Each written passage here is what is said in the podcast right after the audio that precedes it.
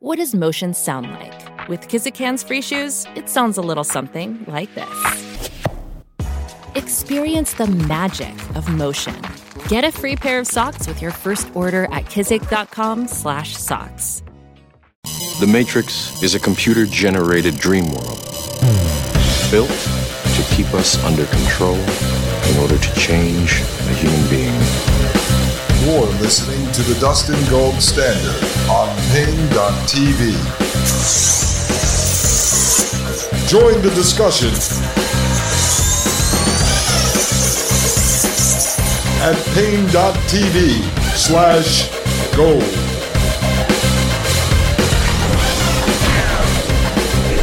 Ladies and gentlemen, welcome to the Dustin Gold Standard right here on Paine.tv slash gold. My name is Dustin Gold, and tonight, ladies and gentlemen, for episode 128, we have Wide Awake Jim back, or as some people call him, Jim. All right, just plain old Jim.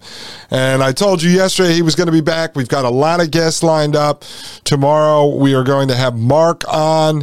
He's going to get into the history of, you know, the Bible, all the different variations and stuff like that for you folks that are interested in uh, that type of information. Then on Monday, we're going to have Justin, who's going to get into ranching. Really interesting stuff. He's out in Colorado. He knows about regenerative farming. He's been in ranching for a long time. He was in law enforcement for 13 years and left that industry when he realized how corrupt it actually was. So it's going to be a great conversation.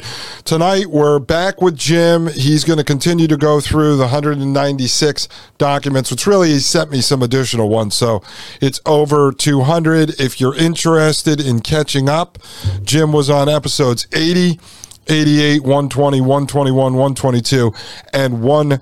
24, breaking down the climate change hustle, all of these documents out of the Bank for International Settlements, International Monetary Fund, the UN climate committees, World Economic Forum, everything that ties into central bank digital currency, carbon credits, the future that we are moving into, folks. Uh, Full blown technocracy, the systematic control of the means of production and the distribution of goods and services, or as we call it, complete and total worldwide international slavery. It's going to be a uh, great system if you're into living life as a slave. All right, Jim, thank you very much for uh, coming back to the show, sir. I know you took a week off.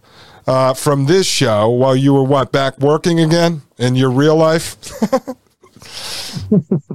it hasn't been a week. We recorded Monday. oh wow three days off.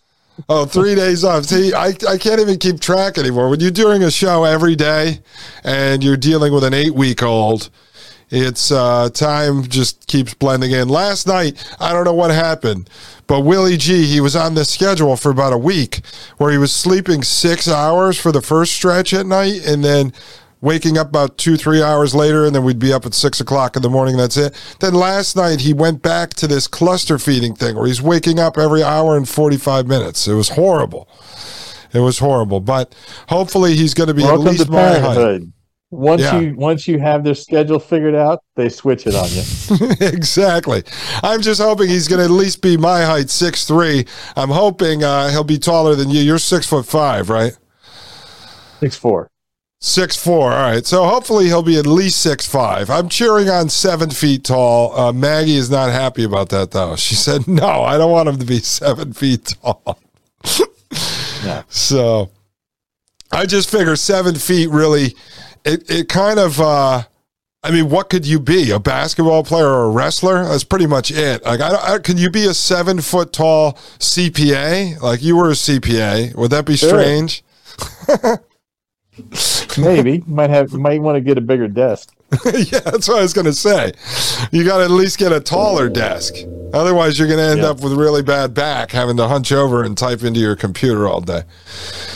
All Yeah. right. So, oh, one thing I wanted to ask you. So, you had posed a question to the audience over a couple of shows about uh, the production of arsenic doubling since the beginning of COVID land, the high school theater production. Like we saw the numbers doubling in 2020, 2021. Now, some people from Paine.tv slash gold had sent you some information. You shared that with me, with Maria Albanese, co host of the Thomas Paine podcast on Fridays. Then the other night, we were all kind of diving into this little rabbit hole of arsenic. And then we were looking at cloud seeding, which you know, a lot of people are aware of, but many people are not. And so this uh, guest I have on, for Monday, Justin, who's in ranching, he said, Oh, I actually have a friend of mine who has a cloud seeding machine. Now, I've never met anyone who actually has a cloud seeding machine. He said, This guy has a cloud seeding machine. He's somehow subsidized by the government, uh, sitting on his property in Colorado where they do cloud seed. I mean, people can go to the Colorado government website, they don't hide this. And this guy flips it on, it literally pumps silver iodide and dry ice into the air and can actually uh, cause it to rain.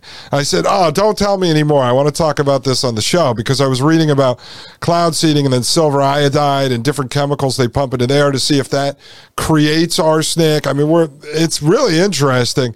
We found out that arsenic is pumped into a lot of the chemotherapies. It's used in uh, treating wood, you know, like uh, like uh, pressure treated woods. Yeah, paint. It was in paint.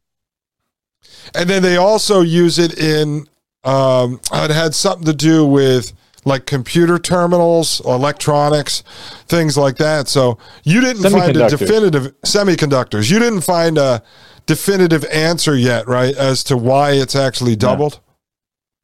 No, no, it's crazy. But um, yeah, I, had, I, have not. I have not found anything.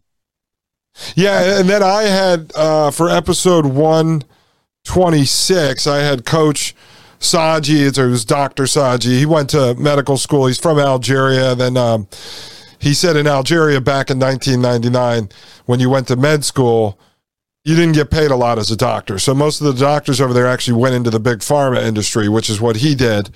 And then he eventually immigrated to Canada. And he said that he was working for Big Pharma for many years. And about 10 years ago, I think he ended up working for a medical device company.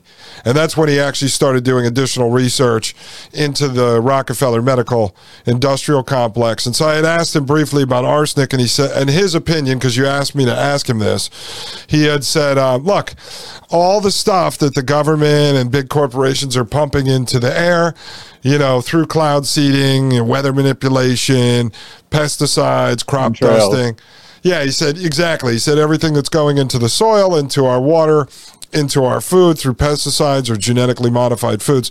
His whole belief is all this stuff is toxins, it's all pollutants, it's all poisons. That's really what's getting into our bodies that is uh, that is making a lot of people sick. And he said, so I, I just look at arsenic as one of the many things that are being yeah. pumped into the air and the water, soil, and uh, and he said so. Yeah, because I think the stuff you and uh, Maria and I were looking at, it had, it had like uh, a lot of barium. We didn't. Yeah. I didn't go pull the chart of barium production, but barium is being uh, pumped into the or sprayed into the air. Yeah, it's crazy, and you know, and I just wanted to say because I researched it uh, probably four or five years ago, the cloud seeding element, and yeah, again, there's people that actually know it's real now, but there's still people like if you, like if you told the kind of the Fox News conservative types like my father, he'd probably tell you you're crazy. But the, the government doesn't hide. It's not like it's a hidden thing. I mean, there's literally eight states right now that declare that their state governments do cloud seeding. Uh, one, one of them is Colorado. They have a whole government website about the cloud seeding that they do. So I always say, well, when they're reporting weather now on the news and the local news, it's going to snow tomorrow here in Colorado or it's going to rain. Are they telling people that this is created by the cloud seeding weather machines? I mean, do they tell people this?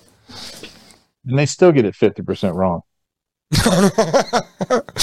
well, I want, I'm going to find out from this rancher, Justin, when his friend goes out in the backyard and turns the weather machine on, can he actually predict it's going to rain or it only works half the time? How does this thing work? I, am really interested. I'd love to see.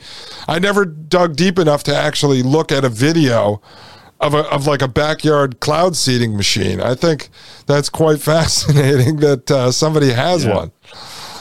Yeah, it is. That's crazy. All right, so tonight we decided uh, before the show, folks, we were going through some of these documents. So we're going to start with this uh, Bank for International Settlements uh, document called The Green Swan. And they actually have a photo here, Photoshop photo of a green swan. It looks like something you would see like floating through a river at Willy Wonka's chocolate factory or something next to the golden goose. yep. What's the subtitle of the document there, Dustin? It says Central Banking and Financial Stability in the Age of Climate Change. And this was written in January 2020. There's several of these Bank for International Settlements uh, documents that we're going to go through. We're going to do them all in order. The other thing, Jim, just so the audience knows, because I've been talking a lot now about uh, solutions, mixing in your stuff with going uh, analog, using cash, knowing your local farmer, your local sheriff, stuff that you've uh, developed and also have taken from Catherine Austin Fitts and others that, that you listen to. Um, so. Yeah. I'm gonna, and I've been talking about a lot of stuff. Justin's going to talk about like the realities of actually developing a homestead and what really goes in to uh, farming and gardening, so people can actually understand as they're building their goals. So one of the things we were just talking about before the show was some different, uh, you know, sort of business ideas for folks who want to make some additional cash uh, locally. So eventually, when we're all done with this stuff, Jim, hopefully we'll be able to have a couple of conversations on solutions, including how to generate some additional cash. Because I think part of what people need to be able to do uh, as we lead up to 2030 so I'm looking at this as that's yeah. kind of my deadline where I have to have a lot of things done and accomplished. And there may be people sitting at home going, I got to make more cash inside this matrix system to be able to buy water purifiers and all these different things I need to do. So hopefully eventually we'll get into uh, different business ideas, things that people could do. Jim is really good at running numbers. I've done that because I did a lot of budgets for production and stuff over the years. So a lot of times I'll come up with an idea, I run it through a spreadsheet calculator, and I go, eh, not viable. Move on to the next one. Or yeah, that looks good.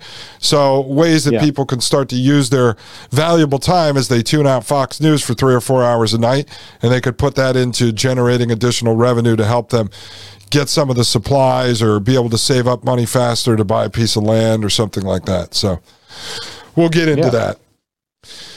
All sure. right, Jim. So I'm going to pull this up full screen for you so you can actually see it. And this is the uh, abstract. I still haven't gotten a plausible explanation to how climate change affects banking. Well, the I'm only waiting. thing that the only uh, connection I see is that there's green and then there's green. So green energy and green dollars. That's about it. Yeah, I'm still waiting. Anyways, um, so the Bank of International Settlements is releasing all these documents. Somehow they they can get together and do all this work during a supposed global pandemic. But, anyways, another story.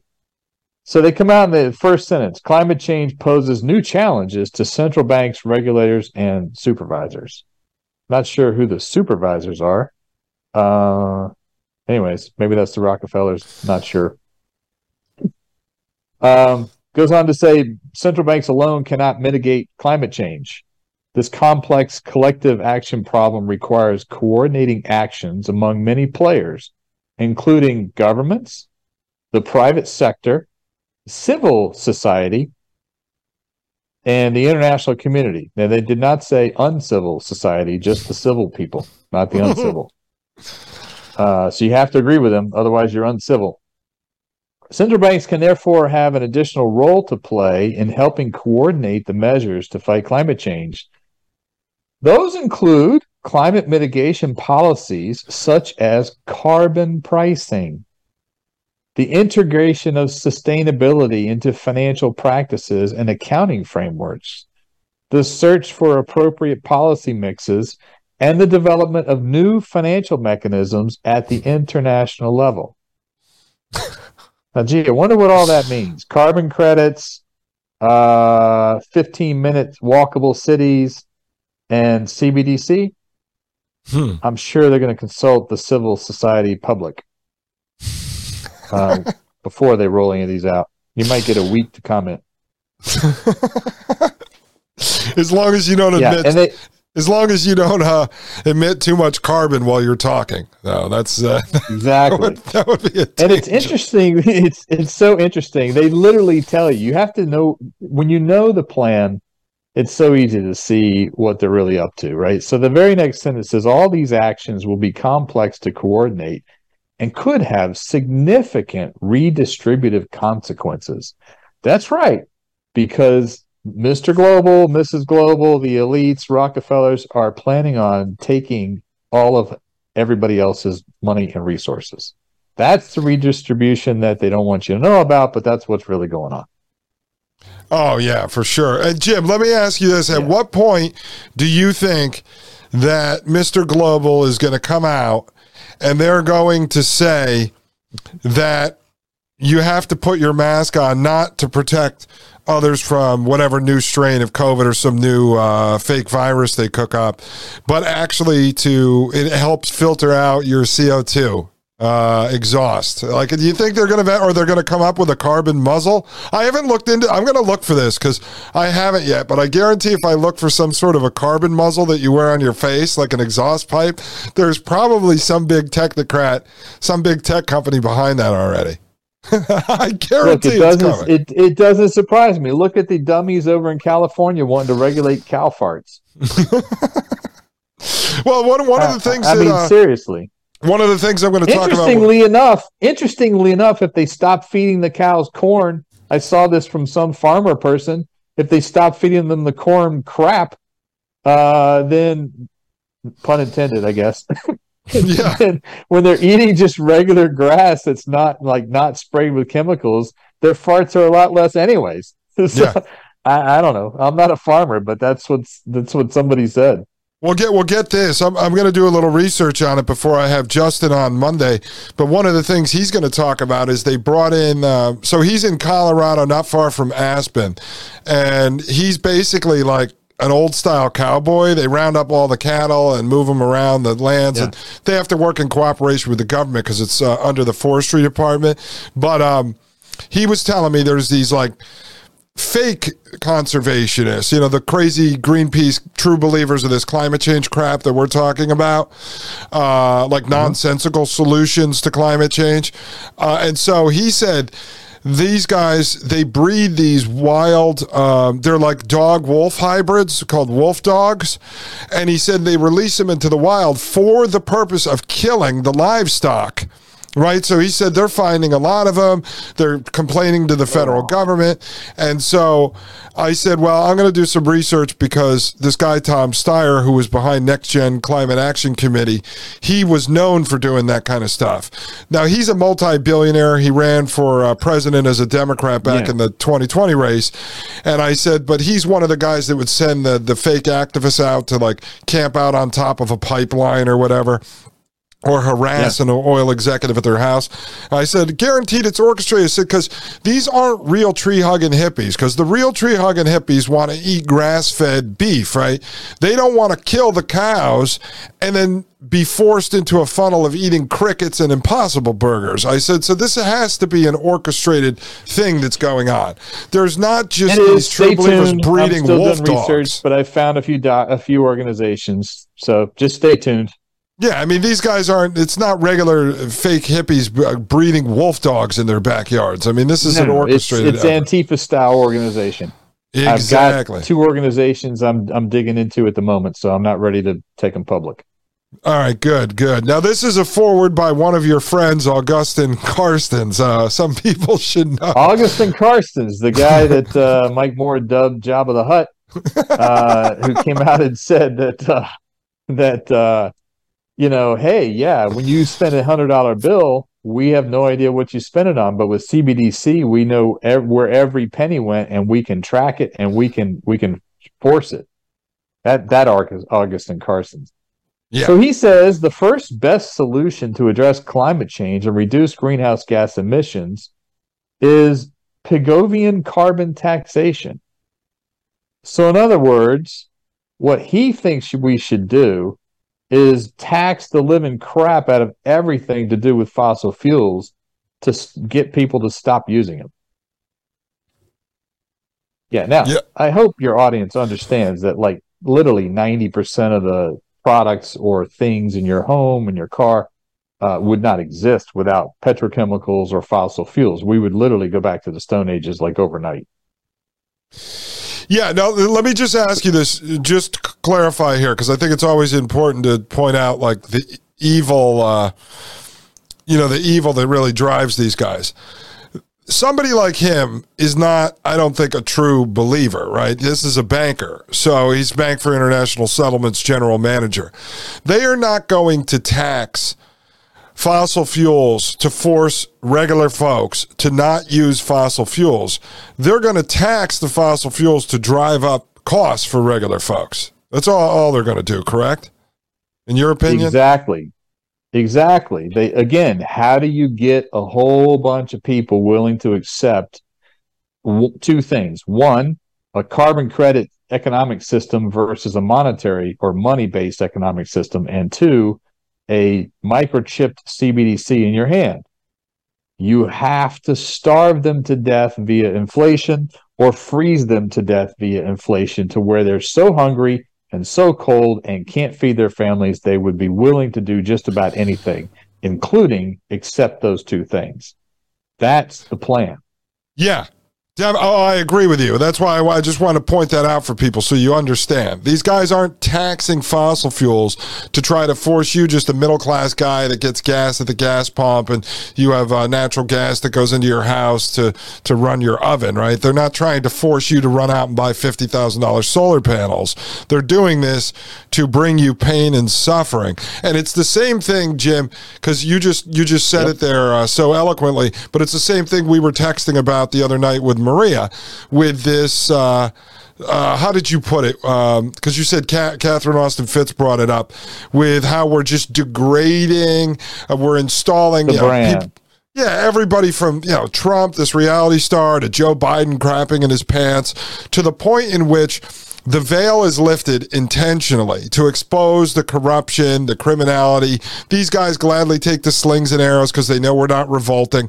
But what they want is us to become so disgusted with the system similar to Peter Thiel's thing with Curtis Yarvin, where they want to introduce this techno fascist king. But first, they have to degrade the brand, make it so gross. People are willing to just accept anything else. And this is how you come in with, well, we can do a technocratic system that's governed by artificial intelligence. And hey, it can't be any worse than what we have right now. Look, we've got this guy Fetterman walking around literally drooling all over himself. We can do better with artificial intelligence. I mean, that's basically what we see.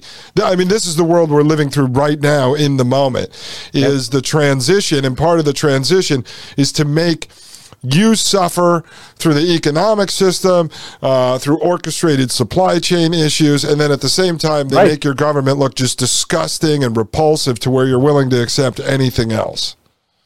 We want to make sure that at least a third, if not two thirds, of Americans are on either Social Security in some sort of welfare entitlements or UBI. They're going to replace that with UBI.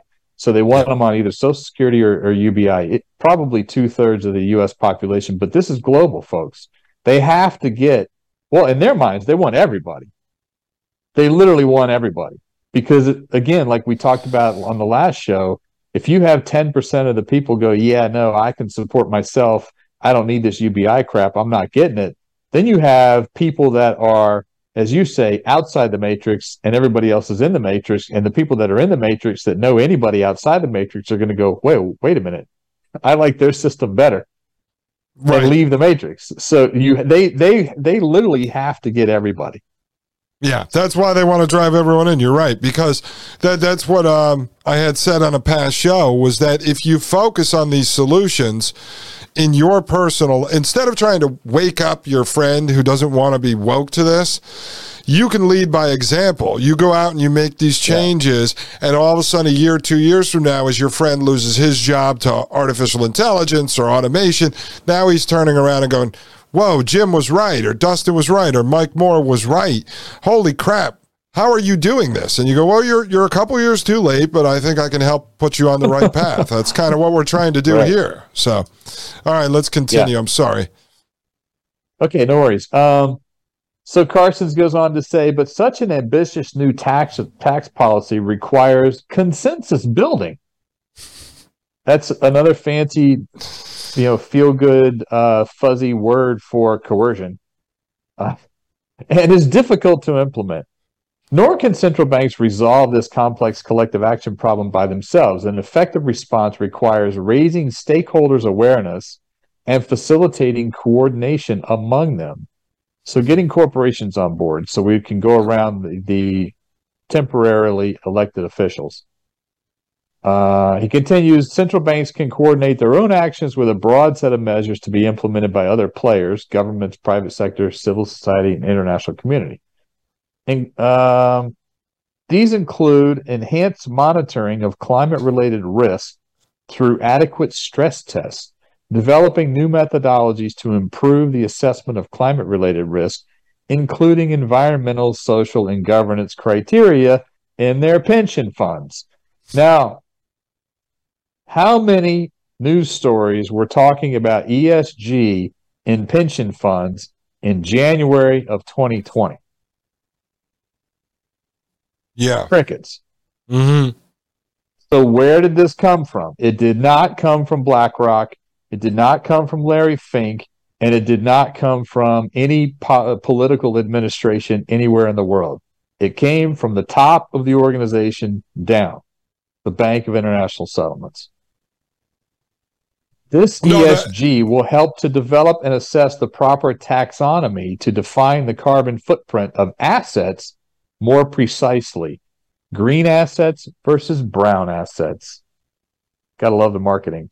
No, no, it's but it's important what you just pointed out too. I just want to put an exclamation point on that where you just said these type of plans do not originate from the political puppets that we see on TV. So even for no, let's say don't. I would say Probably the biggest one that most people would remember, even Fox News conservatives, was AOC a few years ago promoting the Green New Deal. All right. AOC did not right. come up with the Green New Deal in a back room with Bernie Sanders where they broke out a pad and pen and wrote down these ideas. These ideas originate from the banksters. I mean, that's where they come from. Then they get filtered yep. down, turned into bumper sticker slogans that people like Bernie Sanders and AOC run around and talk about. That's why when Bernie Sanders pretends he's against corporations and he's against big bit, it's like ridiculous, dude. You're working for the bankers. He's working directly for the bankers. He's out there promoting the bankers' ideas. Yeah, the Bank of International Settlements takes this and gives it to the UN. The UN then does their own studies and documents, so it gives it lends credibility to the documents themselves, and then they push it through the World Economic Forum to market it and come up with policy ideas for all the uh, all the political uh, uh administrations around the world. And exactly. then they're the actual salespeople. Yeah, that's how that's how it flows. Yep, and the WEF, all, they're doing that for the political side, and they come up with the branding for the so-called private sector side. So it's like they come up with the marketing for yep. the for the two sides, and then under the public-private partnership, which was going on for years. I mean, you find documents going back 15 years ago, they're talking about the public private partnership. It wasn't until Trump brought it into the American lexicon by saying, oh, the wonderful public private partnership, incredible people, so great, so great.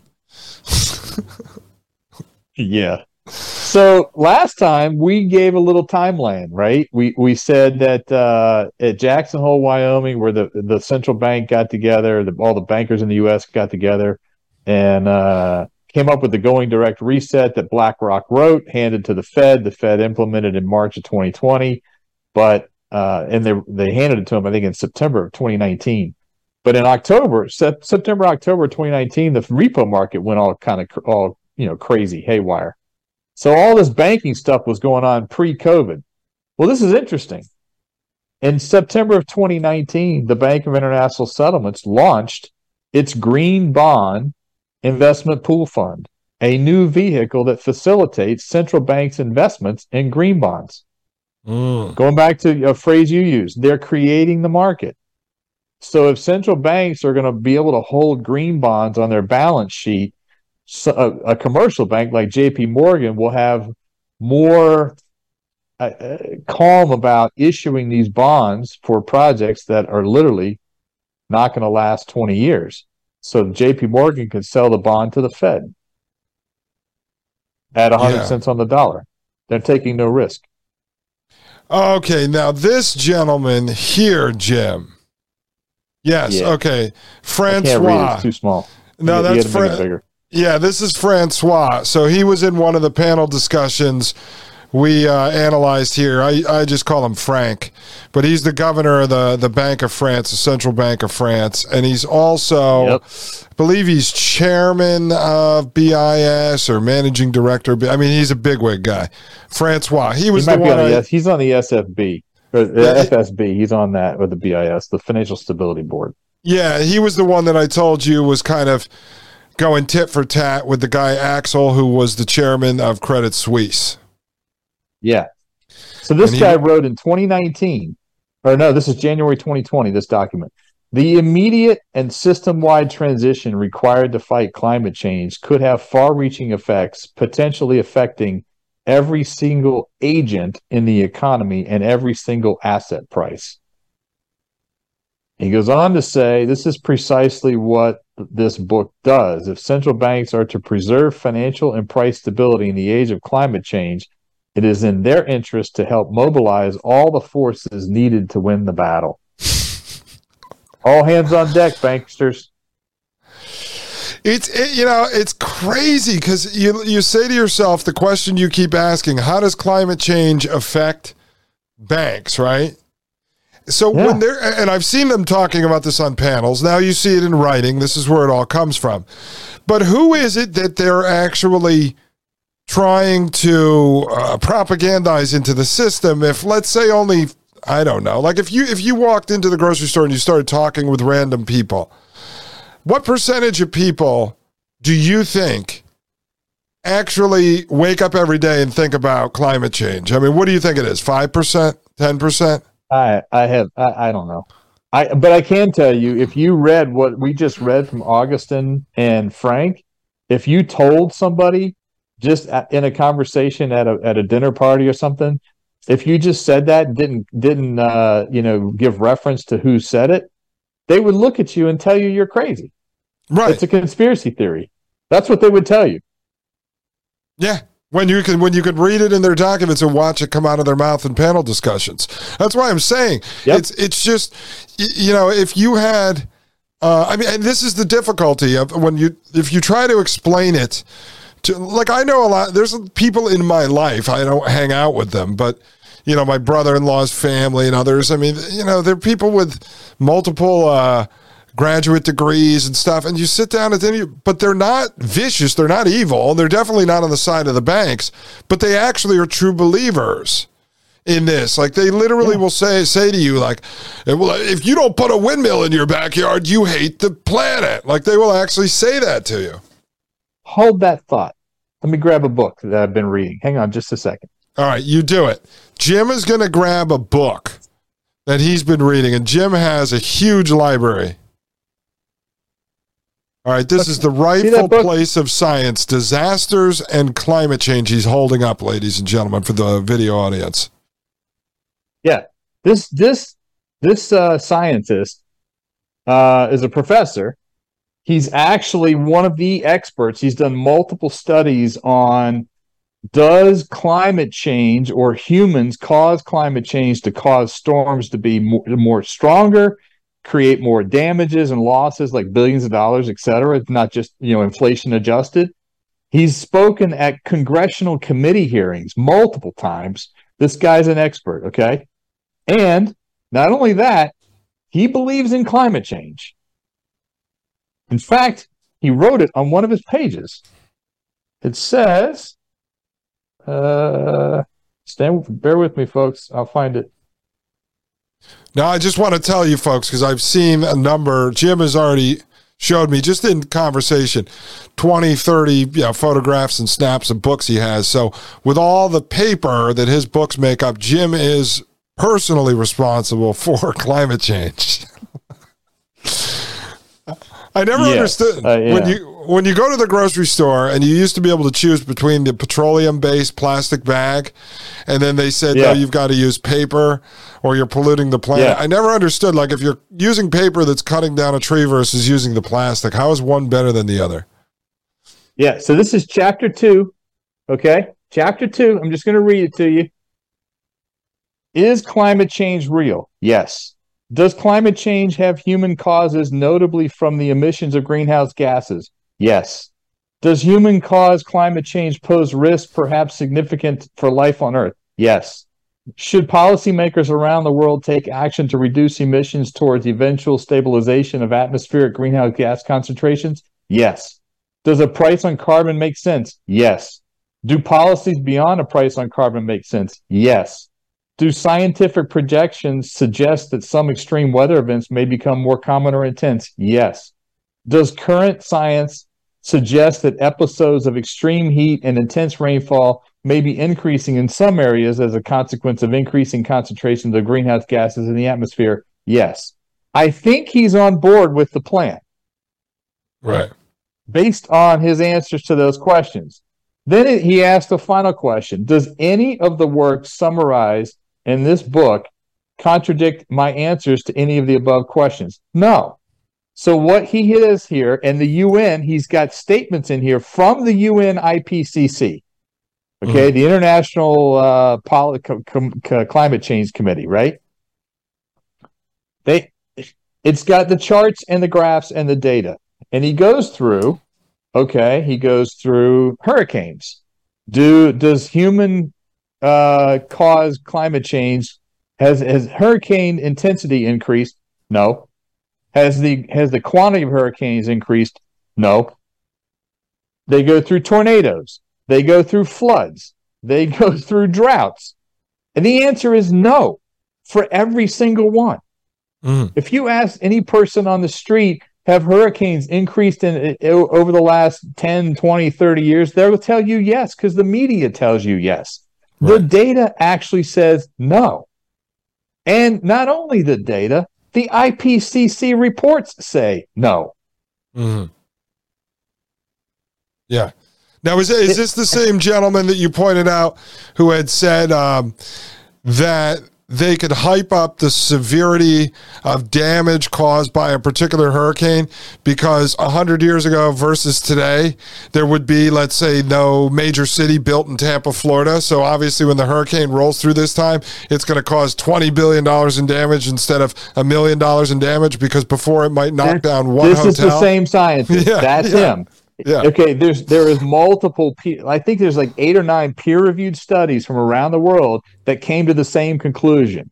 The the fact that there's more damages has nothing to do with human caused climate change and everything to do with the fact that more people and more buildings and more stuff is in the path of hurricanes that make landfall.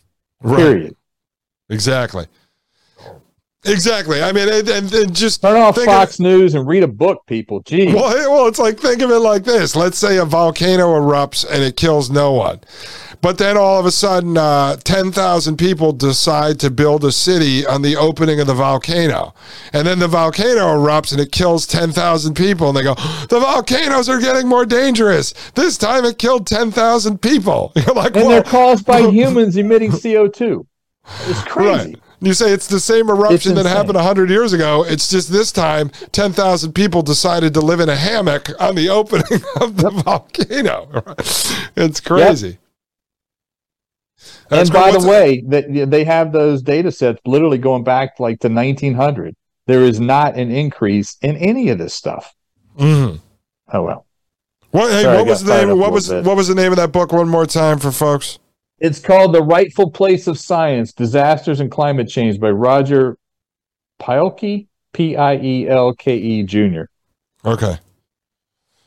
And Jim, how many books do you have just for the audience? You've got to have what, a million? I have a lot. Kelly said uh, the other night, the other day, she's like, "It's going to take you like ten years to read those books." I said, "So that's all right." I know. Yeah, I had a conversation with my daughter uh, about a week ago, and I don't know how we got on the topic, but I told her I, I like to have. Oh, I know. I watched the movie Where the Crawdads Sing, which was a really good movie, by the way. And mm. there's a book, and she said all the you know all of her classmates and friends at college were all reading the book last summer, but she kind of wanted to see the movie. She wasn't sure if the book would be better than the movie, so she waited, and she's seen parts of the movie and uh, and and so we decided, okay, let's buy the book, and we got into the conversation about all the books I have, and I said, you know, the books I have are ninety nine percent of them are like on they're either documentary style books or they're studies like this from scientists. They're not fiction or or novels. That's not mm-hmm. my that's not what I'm interested in. And I told her, I said, well, this is for you and your kids. It was there. They'll always be in the family, so everybody will always know. That's cool that you're doing it for that uh for that reason. Yeah. I mean, that's the whole like I said, that's why I'm doing this podcast, one of the main reasons cuz it's going to become part of the basis of a homeschool course. Education. For yep. Willie G, man. I mean, I'm to teach him the real history about the world he lives in. I'm not there's no way you're going to the public indoctrination center and learning this fiction. Uh, you go out there in the world and think we live in some like free land. like, is those? Uh, there's no like you, you at this point, folks.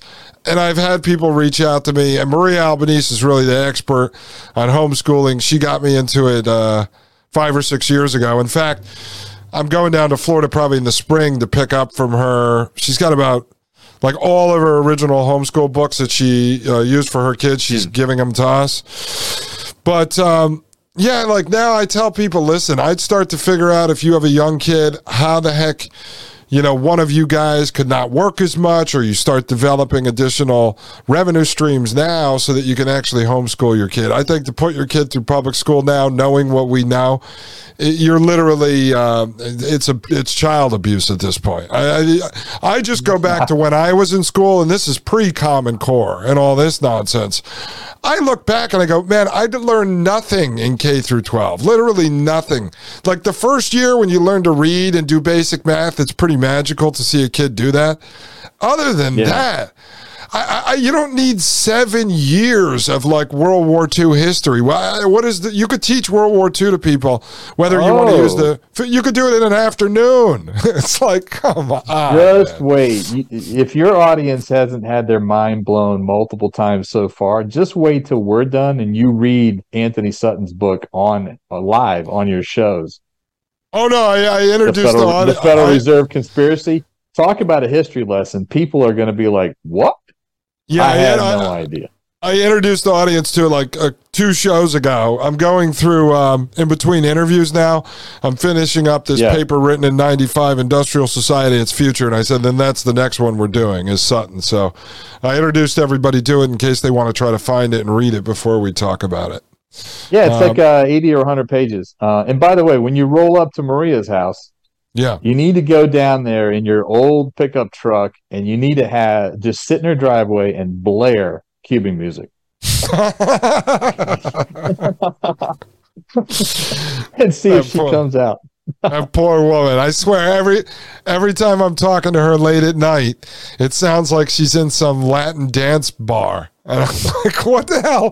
The music is. I said that that is beyond obnoxious. Like uh, uh the, you she can lives hear next door to Gloria Estefan. yes, she does. It's horrible, man. yeah, it is. Okay, executive summary. Uh, this book review uh, begins with the growing realization that climate change is a source of financial instability. I don't know how, but you know, I, I think I'm just right of the of the bell curve and intellectually. I don't think I'm a Mensa by any stretch of the means, but I can't figure out how climate change affects banking. Anyways, uh, they continue. Their desire to enhance the role of the financial system to manage risk and mobilize capital for green and low carbon investments in the broader context of environmentally sustainable development, Agenda 21, uh, prompted them to create the central banks and supervisory network for greening the financial system, NGFS for short. I've seen that in a few articles, uh, not many, but a few, again, created by the B- Bank of International Settlements, BIS. What was greening the financial system in that uh, article you shared from last week? Uh, I think that was uh, mentioned. It may have been stuff starting to you know, run together in my head. I've read so much, so much. Stuff. I know I, that's the problem. There's just so much of this. But no, the only reason that climate change is affecting the financial sector is because the financial sector, obviously, as you can see now, folks, invented climate change. So it's it's affecting yeah. it because they invented it. So climate change is really the boogeyman. You know, it's just like how Russia and China will willingly play the boogeyman to the United States and we play the boogeyman to them and it allows them to control their people, control our people. Or like Trump was talking about the invisible enemy, which was COVID. That's what climate change is. It's an invention by the banks to then claim that it's affecting the banks. Yeah, and if you don't believe Dustin, here's their own words. Exceeding climate tipping points could lead to catastrophic and irreversible impacts that would make quantifying financial damages impossible. Avoiding this requires immediate and ambitious action towards a structural transformation of our economies, involving technological innovations that can be scaled, but also major changes in regulations and social norms. Technocracy. Climate change yeah. could therefore lead to a green green swan events and be the cause of the next next systemic financial crisis. Uh, this is beautiful. Climate related risk will remain largely unhedgeable as long as system wide action is not undertaken. And I have a uh, little comment box over there. I can't read it. All or nothing, it says. Yeah, all or nothing. Okay. Green swan events may force central banks to intervene as climate rescuers of last resort and buy large sets of devalued assets. In other words, we're going to let the commercial banks invest in solar shit that's going to turn into Solyndra and be like a, a wasteland in the desert somewhere.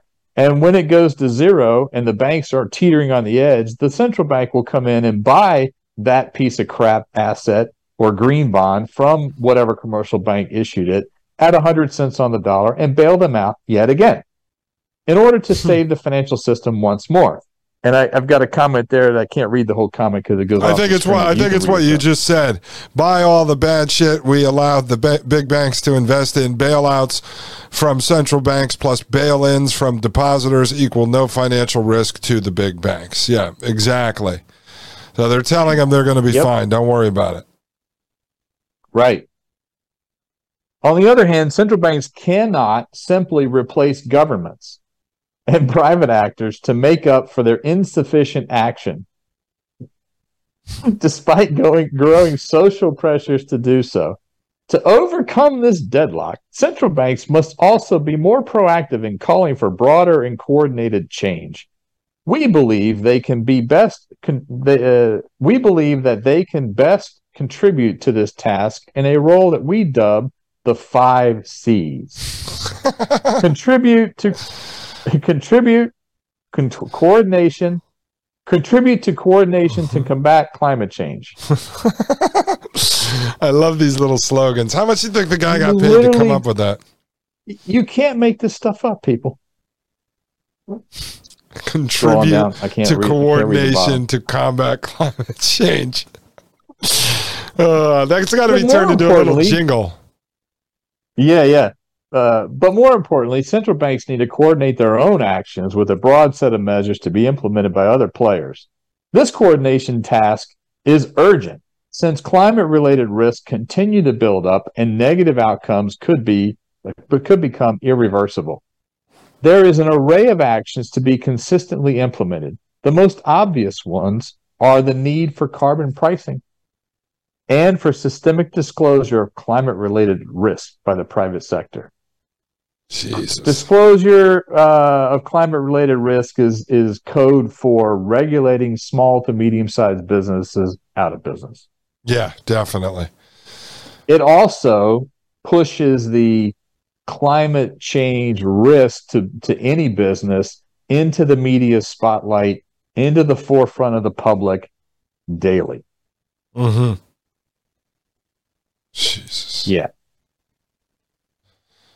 If we read every every one of these highlighted sections, we're gonna it's gonna take us uh eight thousand shows. So I'm going to skip some of these. Uh, but this goes to show that, that yeah, I'll oh, read this no, one here. Though. No, no, that's a good comment though. There. Yeah, yeah, I'll read that little section. So the risk and ad- adaptation costs fall disproportionately on poor countries and low-income households in rich countries. Without a clear indication of how the cost and benefits of climate change mitigation strategies will be distributed fairly and with compensatory transfers, socio-political backlashes will increase Thus, the need needed broad social acceptance for combating climate change depends on studying, understanding, and addressing its distri- distributional consequences. Yeah, and social acceptance say, means they have to socially engineer you in so you willingly accept it. Uh, or at least you're not willing to fight back against it. Why? Because as Jim writes right here, come on, what is good? people have to believe us. This is the banker speaking. People have to believe us, or we will get Sri Lanka, which is this. Is, I always say Muammar Gaddafi. You're going to get Saddam Hussein, whatever it may be, folks.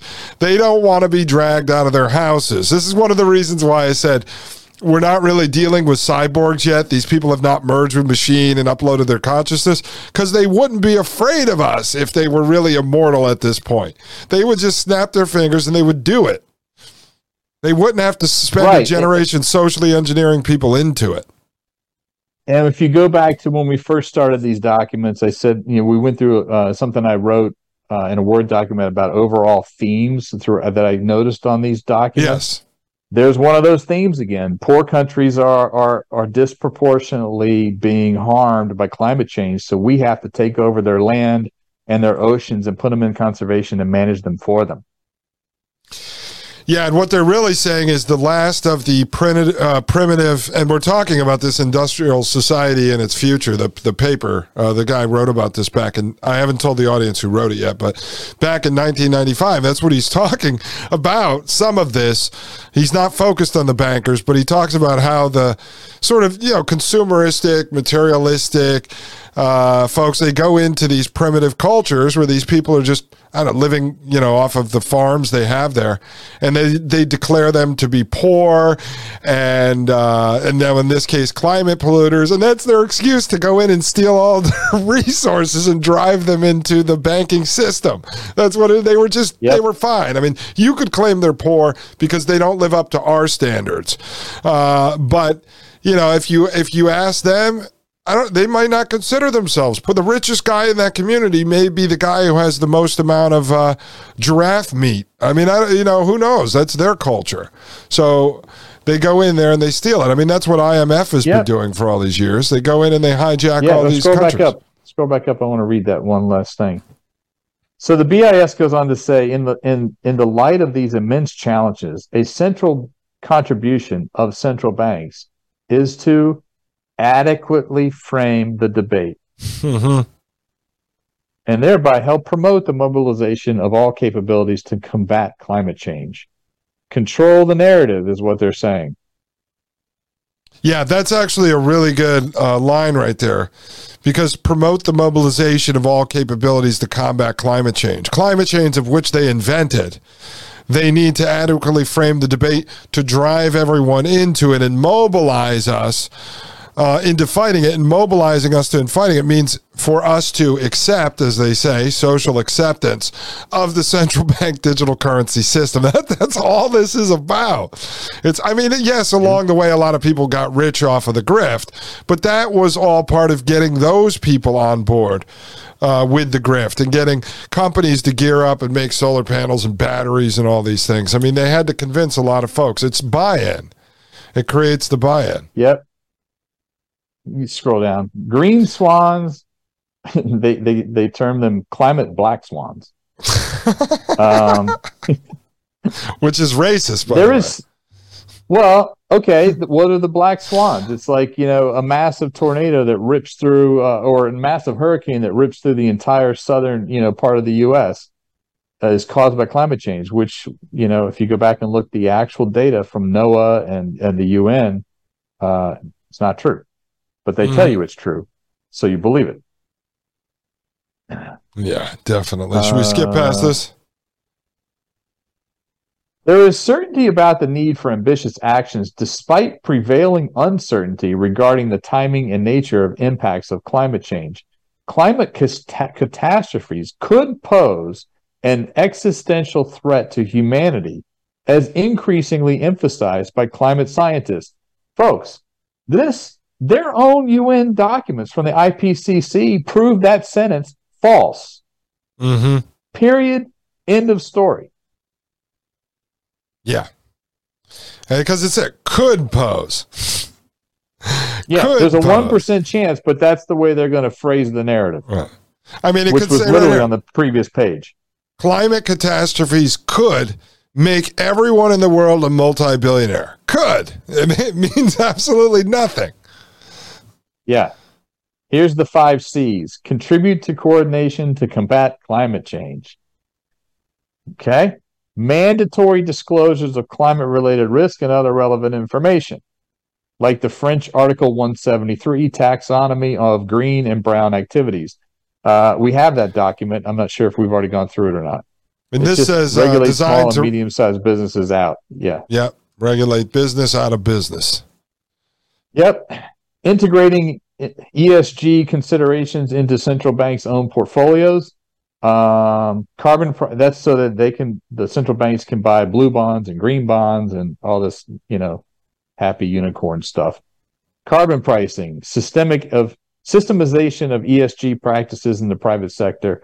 Mm. And I love this limitations here. Central banks' isolated actions would be insufficient to reallocate capital at the speed and scale required and could have unintended consequences, like people stop trusting us.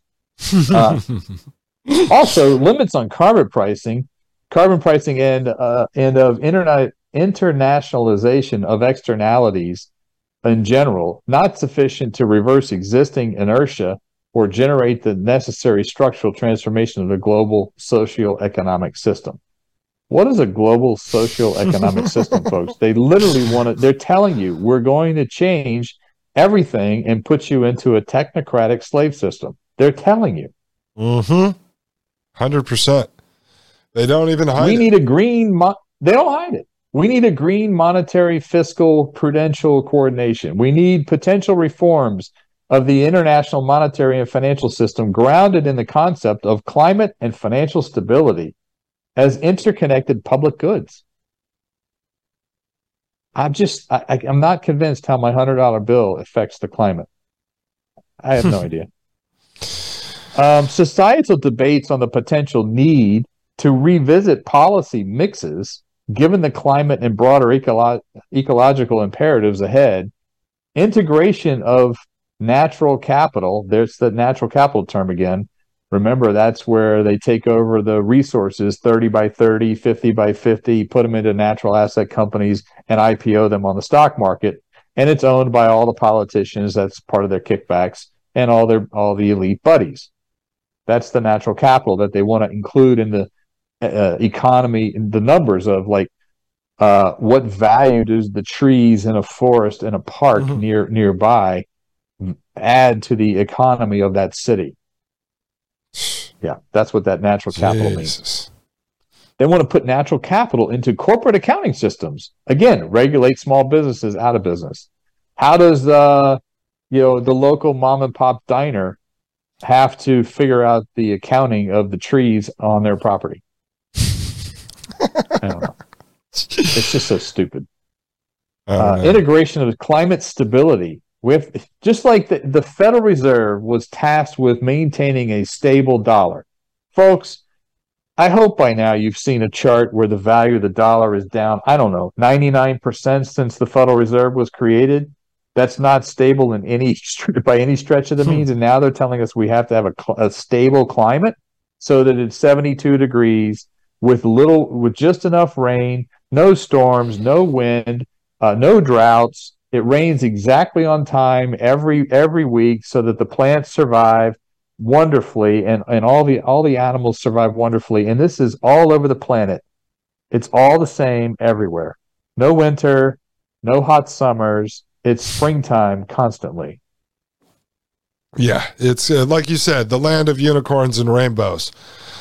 But you know, here as, as we're going through this, I just want to point out because these documents are similar to um, other ones you've reviewed. Now, as you've said, very few people like actually read 115 pages. Okay, but these documents, when they're put together, they're used to then boil down the talking points for the supposed elected officials, not just here in the United States, but around the world and all these different governments, all these World Bank, BIS member countries and everything. They're boiled Case down. in point.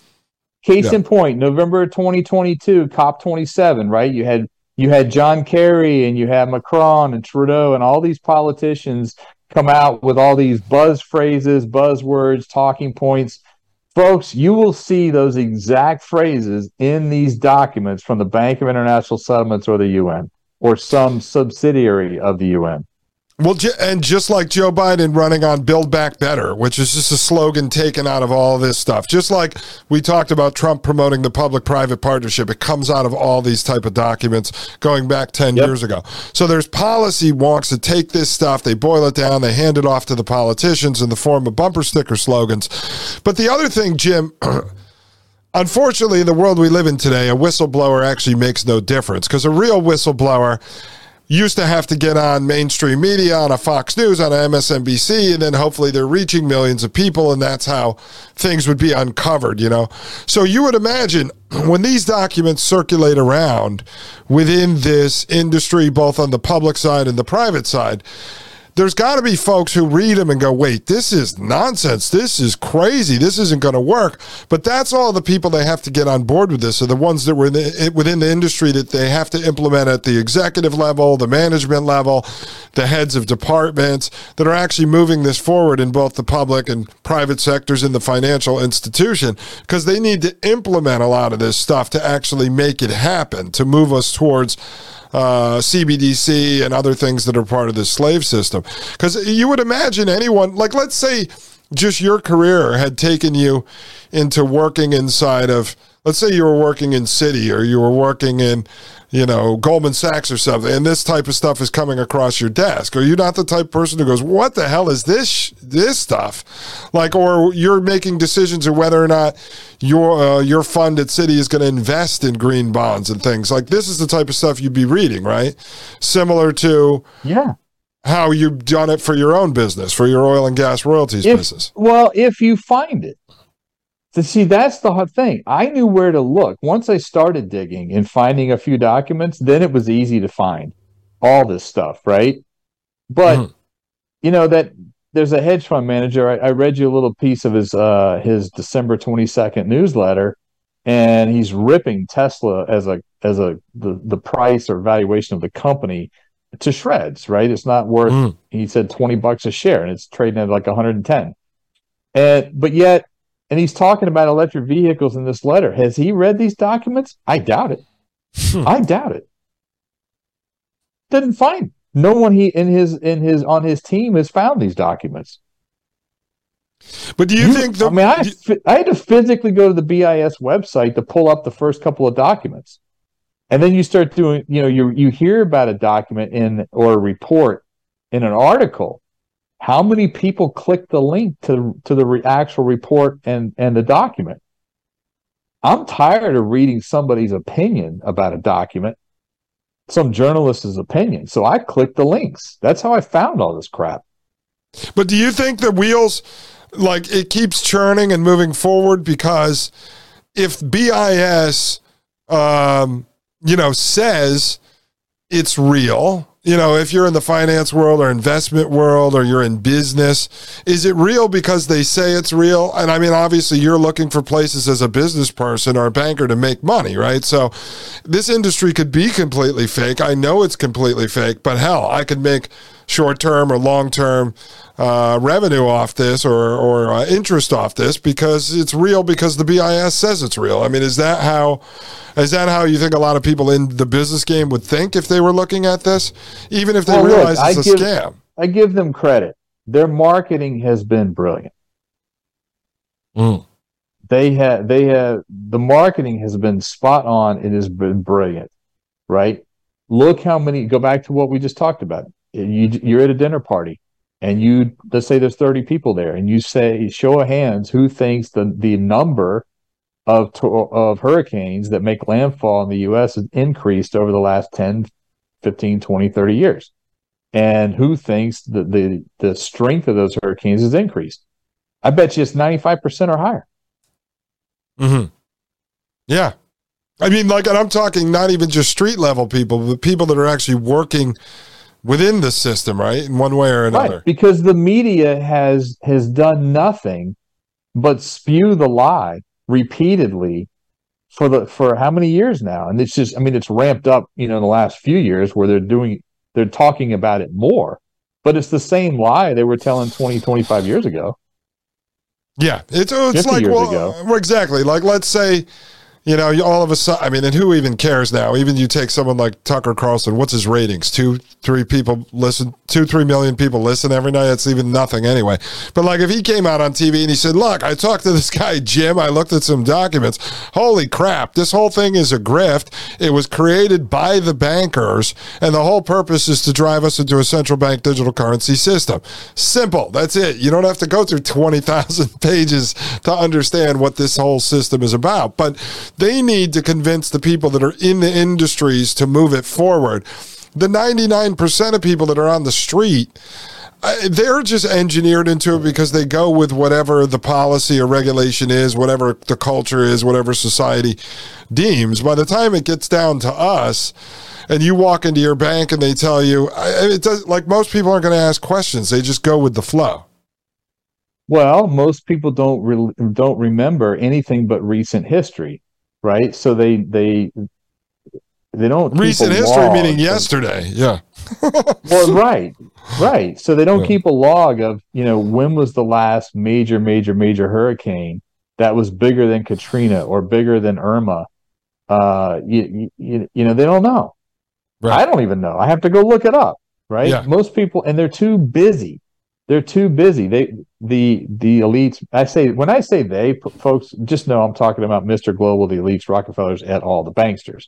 When the banksters want everybody so busy, so in debt that you're not paying attention to any of this crap, and you don't have time to go through documents like I have.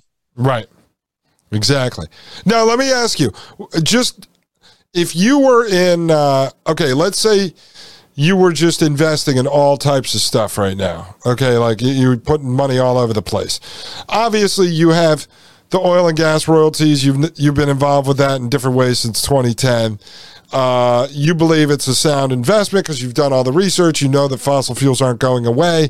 You're getting a higher rate of return, you know, on average than you would if you had your money just sitting in the stock market. If you wanted to, right, could you go with everything that you've researched here? And go make a ton of money in this uh, climate grift right now through different investments or getting government grants or getting involved? Uh, could, could you do that if you felt like doing that? That's an interesting question. So, in Houston, every year, uh, late January, early February, uh, they have a national energy expo. Okay. Mm-hmm. They finally I went I went in 2022. I'm not going this year. I went in 2022. They had a section for green energy and like potential investments, solar, wind, etc. Right? Okay. For those that don't know, I've been going to this conference uh, since about 2012. There's there's over a thousand exhibitors. It's massive to walk the floor of exhibitors, it's literally an all day process and you can't talk to everybody. It's that big. Okay.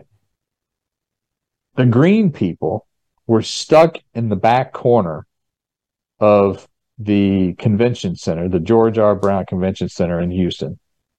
And there was, I think there was like 15 or 20 booths, right? 60 to 70% of them, nobody showed up just empty booths with the name of the company. There was nobody there. Okay. Wow. There was not one wind company. Even though wind is bigger than solar, there wasn't one wind company. I mean, the whole part, point of the expo is to, you know, get your name out there and maybe get investors involved, right? I mm-hmm. wanted to personally at the I wanted to see what are the economics? Can I invest in a solar farm? And what are the economics if I can? Right? To quote unquote diversify in case, you know, if they're going to yeah. build this crap, yeah, you can make money off it. That's where my head went, right?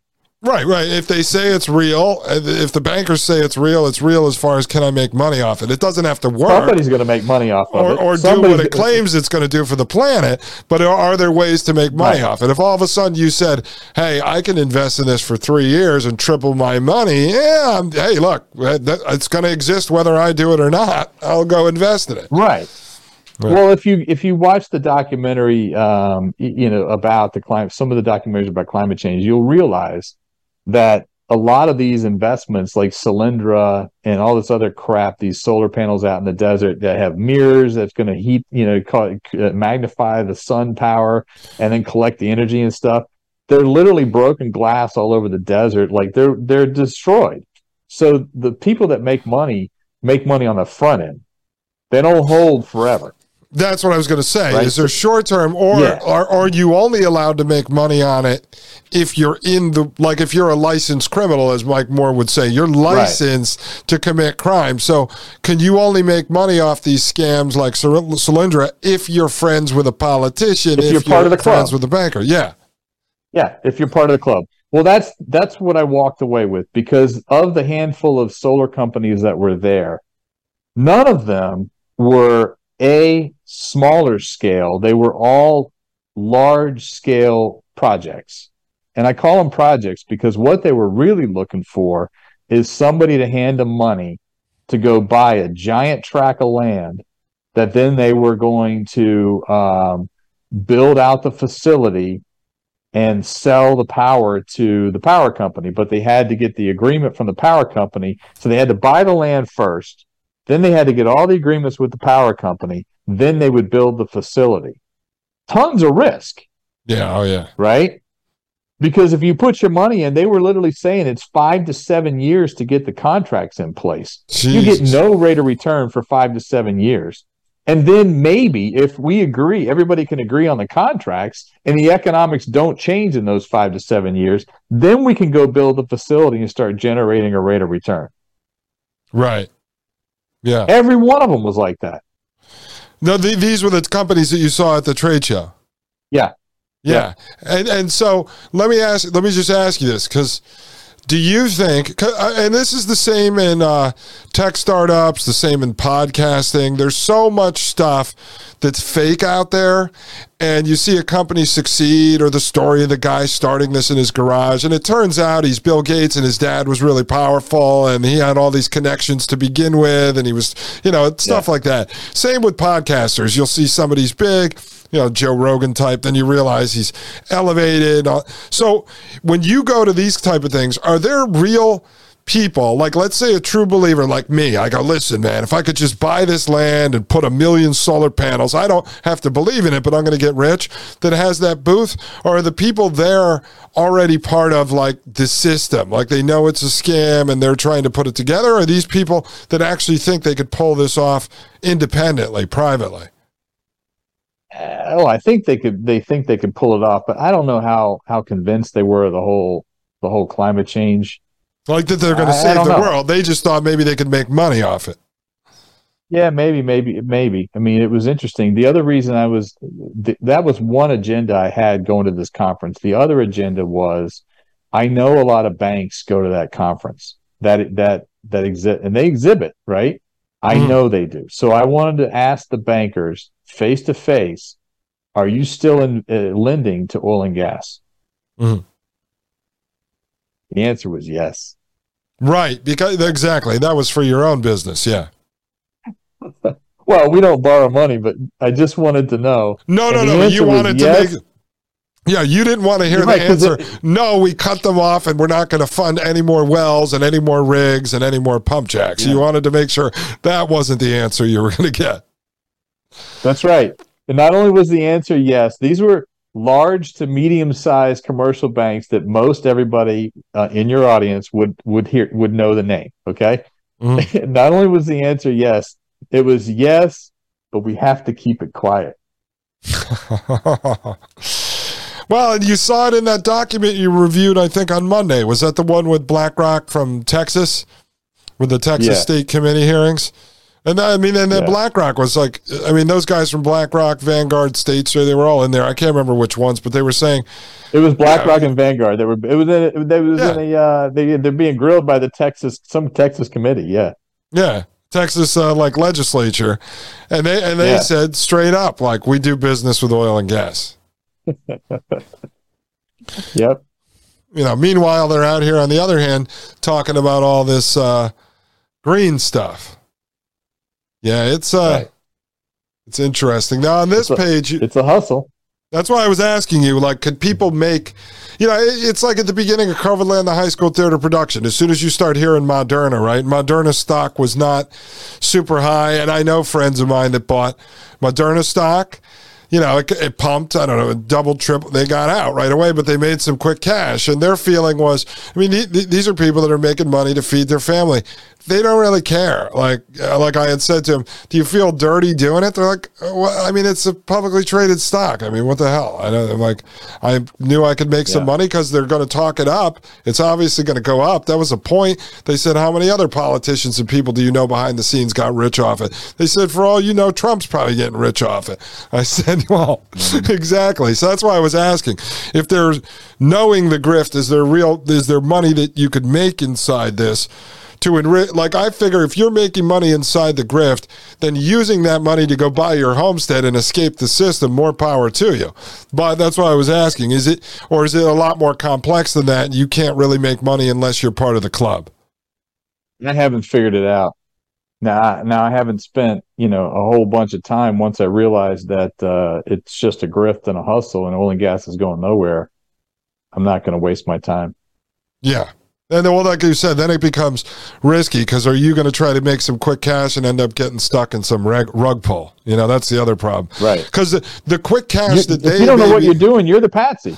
Well, I was going to say the quick cash that those guys are making are when they get you and they go, listen, man, this is all a scheme. Nobody cares about the million solar panel arrays we're going to put out in this field, but just Come give us a hundred grand, Jim. In. Get in. the next thing you know, it's over. You're the guy who got your money stolen.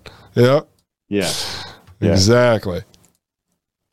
All right. So now this okay. was the next part. Planet Earth is facing a climate emergency. Yeah, and so they go on and spew the same crap from the IPCC. Scientists have a moral obligation to clearly warn humanity of any catastrophic threat and to, quote, tell it like it is, end quote.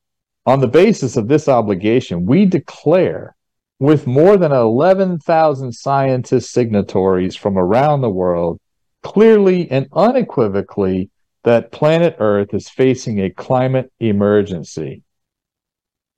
Go ahead, read the uh, read the comment there.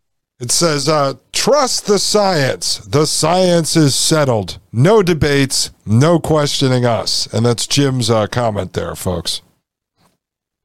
Yeah. yes, trust the science. Climate it's change always... poses an unprecedented challenges to governance and global uh, socio and economic financial systems. Again, it just climate change is going to blow up the financial system.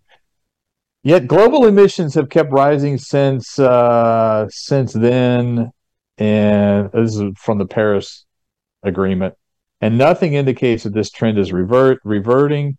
Countries already planned production of coal, oil, and gas is inconsistent with limiting the warming of 1.5 degrees Celsius or 2 degrees Celsius, thus creating a production gap and discrepancy between government plans and coherent coherent decarbonization pathways. What's my comment on that one?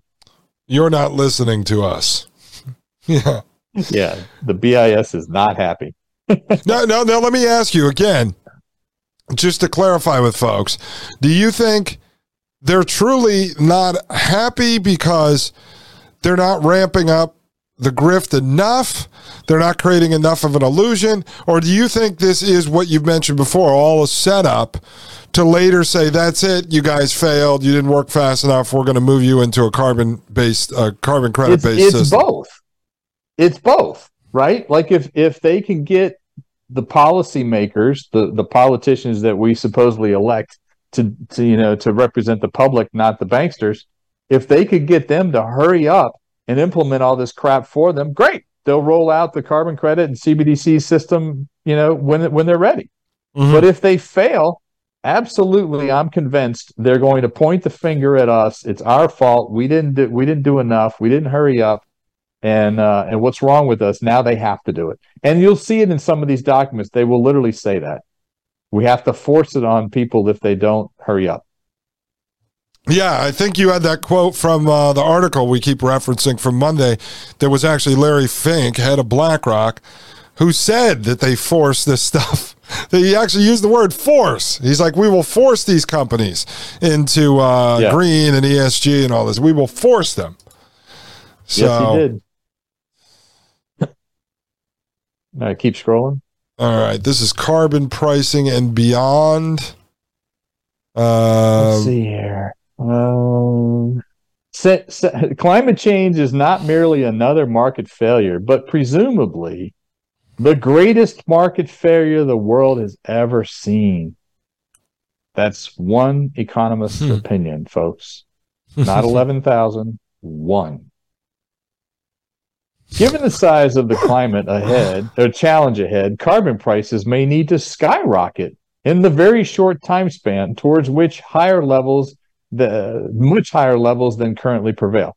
So, okay, uh. here's look. I think we talked about this with Catherine Austin Fitts and the Dillon Read story uh, back in the 80s and 90s when were, the CIA was running drugs into into the cities, and then they uh, they they took the federal prison system uh, private into public into private companies, then IPO'd right. them, made them public companies on the stock exchange, and all the politicians that including the current resident of the White House, who who was all over the 1994 omnibus bill. Mm-hmm. Uh, I think not omnibus, uh, uh, um, prison bill. Anyways, um, they all got shares in these companies before they went public. Okay, same system here. Every politician and policymaker, because sometimes they're not elected officials, right? Like the head of you know call it the EPA, right? I mean, they're going to get shares too. Like Fauci would get shares too. They're all getting shares in some of these companies. They're all getting carbon credits. Al Gore owns a ton of carbon credits because he's the salespeople for the IPCC and the UN. They're giving these things. They don't buy them with their own money. They're giving it to them. So mm-hmm. how do they make money? They got to cause the price of the shares of these companies, like these natural asset companies, are all going to get shares of, right? They got to drive the price of those stocks up.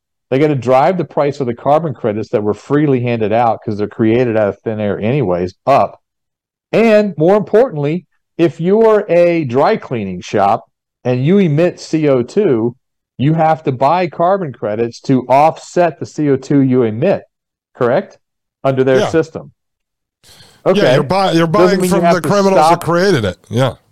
That's right. It doesn't mean you have to stop or reduce the CO2 you're actually emitting. You just have to buy carbon credits to offset it. That's the quote unquote net zero, right? That's the scam. Yeah, there's well, no difference between they, Tony Soprano selling uh, protection. Like you have to buy right. protection from us so that your laundromat doesn't get burned down in the middle of the night by us. like that's all right. it is. You're selling them carbon protection. Right. And so what happens then is the price of the carbon protection goes up and up and up until they go out of business. Yeah, they go out of business and, and it, they're just extorting them. It's just another form of a tax. Meanwhile, yeah. these guys hijacked by this time, they have hijacked all the trees, all the plants, all the oceans, and then they tell you that the carbon credit you're buying from them, right, so that you could run your machine, uh, whatever it is you make widgets, this carbon credit you're buying from them is because they control the offset, which is the tree and the ocean, of which they stole from somebody else. It's so it's a great. massive grift it's a massive grift. It is freaking brilliant, man. I mean, it really is brilliant. It's, it's disgusting, but it's brilliant. Yeah. They're going to steal That's the rainforest and then tell you we can sell you carbon credits for your bagel shop because we we control a thousand acres down in a rainforest somewhere. That's so great. Well, the weird uh, thing is they create these carbon credits out of thin air, anyways. So the only reason they're they're like stealing the rainforest is to quote unquote legitimize the carbon credit they created out of thin air. Well. I mean, it's it's a it's similar to the idea of uh, going back to like the gold standard, right? So they supposedly have the gold sitting inside of Fort Knox, which allows them to print pieces of paper that are supposed to be tied to the value of the gold that no one, even including elected officials, were allowed to actually see. So this one is right. we control a forest now, and our monetary system, whether it be an energy certificate or a carbon credit or a CBDC, is tied to this forest that we control.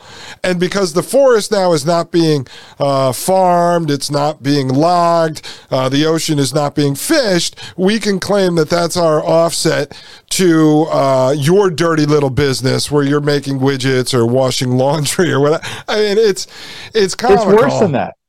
It's worse than that. They create the carbon credit first, literally out of thin air. Then, as you say, they own this forest and they don't they don't harvest it. So they're they're saying that the carbon is sequestered. Well, they also calculate how much carbon those trees are sequestering. Who gets to check them? No one. Oh, it'll Trust be the, us. The, the Don't internet. question us. The science is settled. Don't even yeah. think about it. Yeah, don't worry. It'll be the International United Nations Tree Committee that goes in there and counts the carbon. And then, guys, if you don't think for two seconds that once these people steal the oceans and steal the land, that they won't be doing even more horrible stuff than what's already being done, you don't really think that Al Gore is going to let some giant forest that he controls just sit there. He's going to make money off selling the carbon credits. At the same time, they'll be uh, starting to build luxury. Uh, uh, getaways there or something. Uh, it's just, it, or they're stealing them because they know there's some natural resources below the earth they're going to start drilling for that they want to get a hold yeah. of. I mean, it's folks. This stuff is so stupid when they actually when it actually comes to fruition. Okay, and people go, "Whoa, wait a minute! This is this is bullshit or this is stupid." Let me give you a, a few real examples, right? And, and I think we talked about this, but it, you know, some people may not have gone back and listened to the other shows. So one of the first triggers for me was was um, what was going on was what happened to the Canadian tr- truckers. Okay, this is before I ever went on Mike's for the first Hotwire I did with Mike. It all started to click for me. Okay, the puzzle pieces snapped into place. One of the puzzle pieces was the truckers. Uh, anybody that donated to the truckers, whoever the Canadian vice president number two person is, she came out and she said, if you donated even $25 to these truckers, we're going to freeze your bank account. She says this, national TV in Canada. Okay.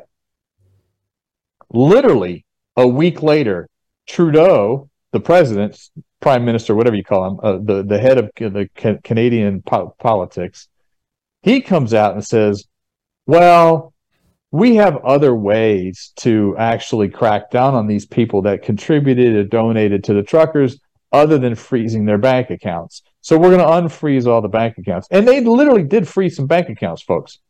Mm-hmm. And I know in that week before, from the date she said they're going to freeze the bank accounts to the date he said they're not, they're going to unfreeze and not do it that way. In that week, that interim week, the two largest commercial banks in Canada, the Royal Bank of Canada being one of them, their internets went down. Like you could not log in. They went mm-hmm. down. They crashed. Their their websites crashed. Why? There was a run on the banks. They don't have mm-hmm. the money. There was a run on the banks. Okay, that's Exhibit A. Exhibit B, Ireland.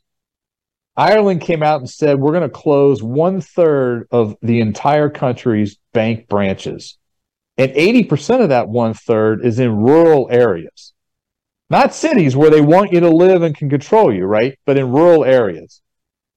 Literally three days later, the, the head of the banking system in Ireland came out and said, Whoa, we made a massive mistake. We're not going to do that.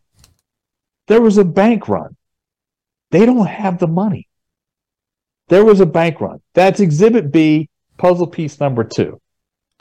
right? Yeah. You start to see when these crazy crap comes out, there people are like, "What? Wait a minute, no!" And these politicians backpedal. Look at we're going to get into this later on on another show, but look what happened this week. Just a couple days ago, you and Marie and I were sharing around the 15 minute city crap, right? Mm-hmm.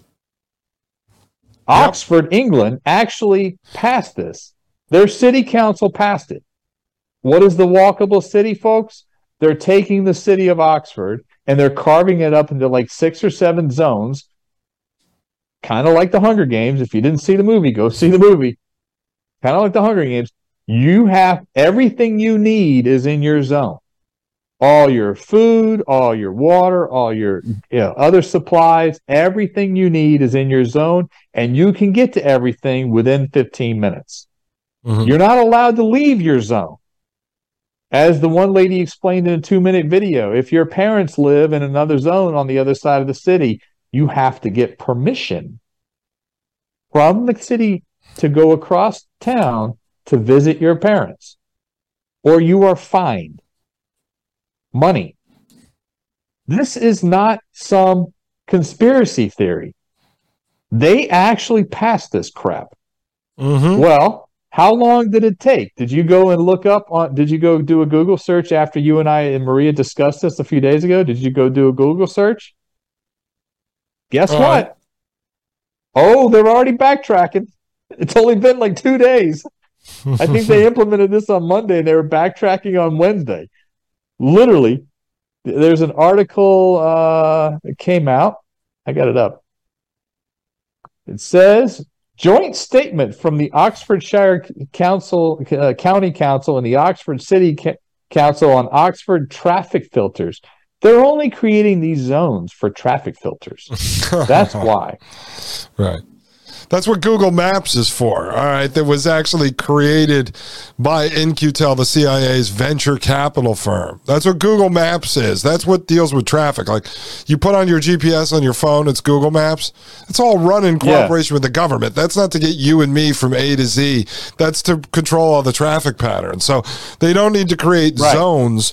And and as I pointed out to you, because I started doing research pretty quickly, in Utah, they took this 600 acre piece of land that used to be a prison, and they're actually building this a 15 minute city like test pilot there. So they're literally moving people from a walled in prison to a free range prison. That's basically what it's going to be. You're a free range prisoner.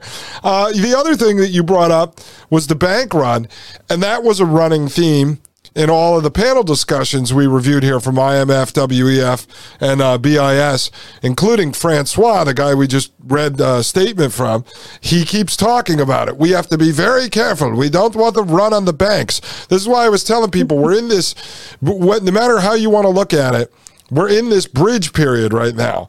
This moving from the third industrial era to the fourth industrial era. You know, Klaus Schwab and that group would call it the fourth industrial revolution. You see that littered on tons of corporate websites, fourth industrial revolution. They adopted that literally in 2016 when his his book came out, Klaus Schwab's book. Yeah. But they're in this bridge period. This is what Peter Thiel's talking about, moving us from one economy to the new economy, the old economy to the new economy.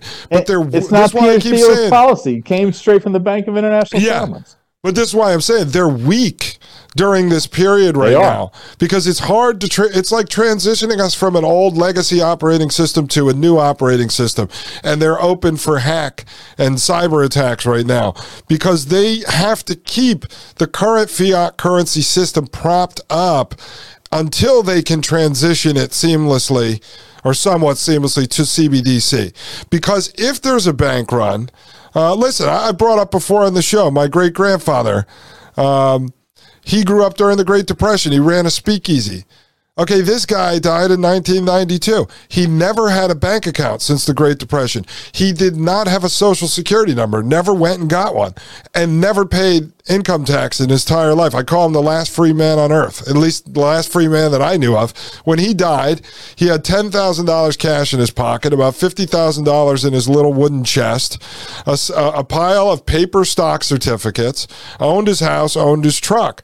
It's like those guys are the mentality that we have to become where you this is called this is what exiting the system is. See he was smart enough to never go into the system after the uh, great depression after all his money he had yeah. in the bank disappeared. He said that's it. I'm never entering your system. That was the very beginning of technocracy handing out social security numbers to people. And he said what you know i don't need government promised uh, pension fund here. I'm not going to have you steal my money from me. Of course he was able to operate in cash his whole life. But um, right but that's what's interesting about this. Like you said, th- those are when we see pushback. And they're able to measure the pushback because they're analyzing and tracking everything social media, your phone, everything else. Yeah. And like you keep saying, the one thing that they actually do fear and we're talking about the political puppets who are the salesmen. We're talking about, you know, bankers that end up on panel discussions that are all over YouTube, like Bo Li and others. I mean, these are public figures. People could figure out where they live. These guys, even though they're taking directions from, say, some Rockefeller committee behind the scenes, they're the ones at the end of the day that go, hold on, hold on. All right, th- what if they come burn my castle down? I don't want these peasants showing up at my front door harassing my children. Exactly. And that and exactly. that's what goes to show people they are still flesh and blood because if they weren't, they wouldn't if they were reptilian lizard people, they wouldn't have to go through all this. They would just come right. out and con- conquer us all. They wouldn't have to do this like the uh, frog in the boiling water. They would just come out and do it. They wouldn't have to go through all the generational, you know, uh, right. introduction of all these things. And so, folks, don't don't get don't get your hopes up that that's a one off in Oxford, England. That the, that 15 minute city comes from the UN and the World Economic Forum. And oh, it's here too. There's an article, a study actually, in August of 2021 that ranks U.S. cities by the 15 minute city potential. Who? What city? Take a wild guess. Came in first place. I forgot. I, yeah, my, I looked at the article and I forgot which one it was because yeah. I was all, so also going to start cross referencing this. Yeah, they got Miami, Pittsburgh, Long Beach, California, San Francisco, Oakland, Minneapolis, Cincinnati, Washington D.C., Boston, Baltimore, uh, those are the ones they've got highlighted. Then they also have Buffalo, Seattle, Chicago, Cleveland, Orlando, Philadelphia, Denver, Portland, Glendale, Arizona, Madison, Wisconsin, uh, Milwaukee, Chandler, Anaheim, Chandler, Arizona, Anaheim, Sacramento, and Lexington, Kentucky. And they go on to say that the 200 to 400,000 person city is ideal because then they don't have to carve it up like Oxford. It's just the right size, anyways.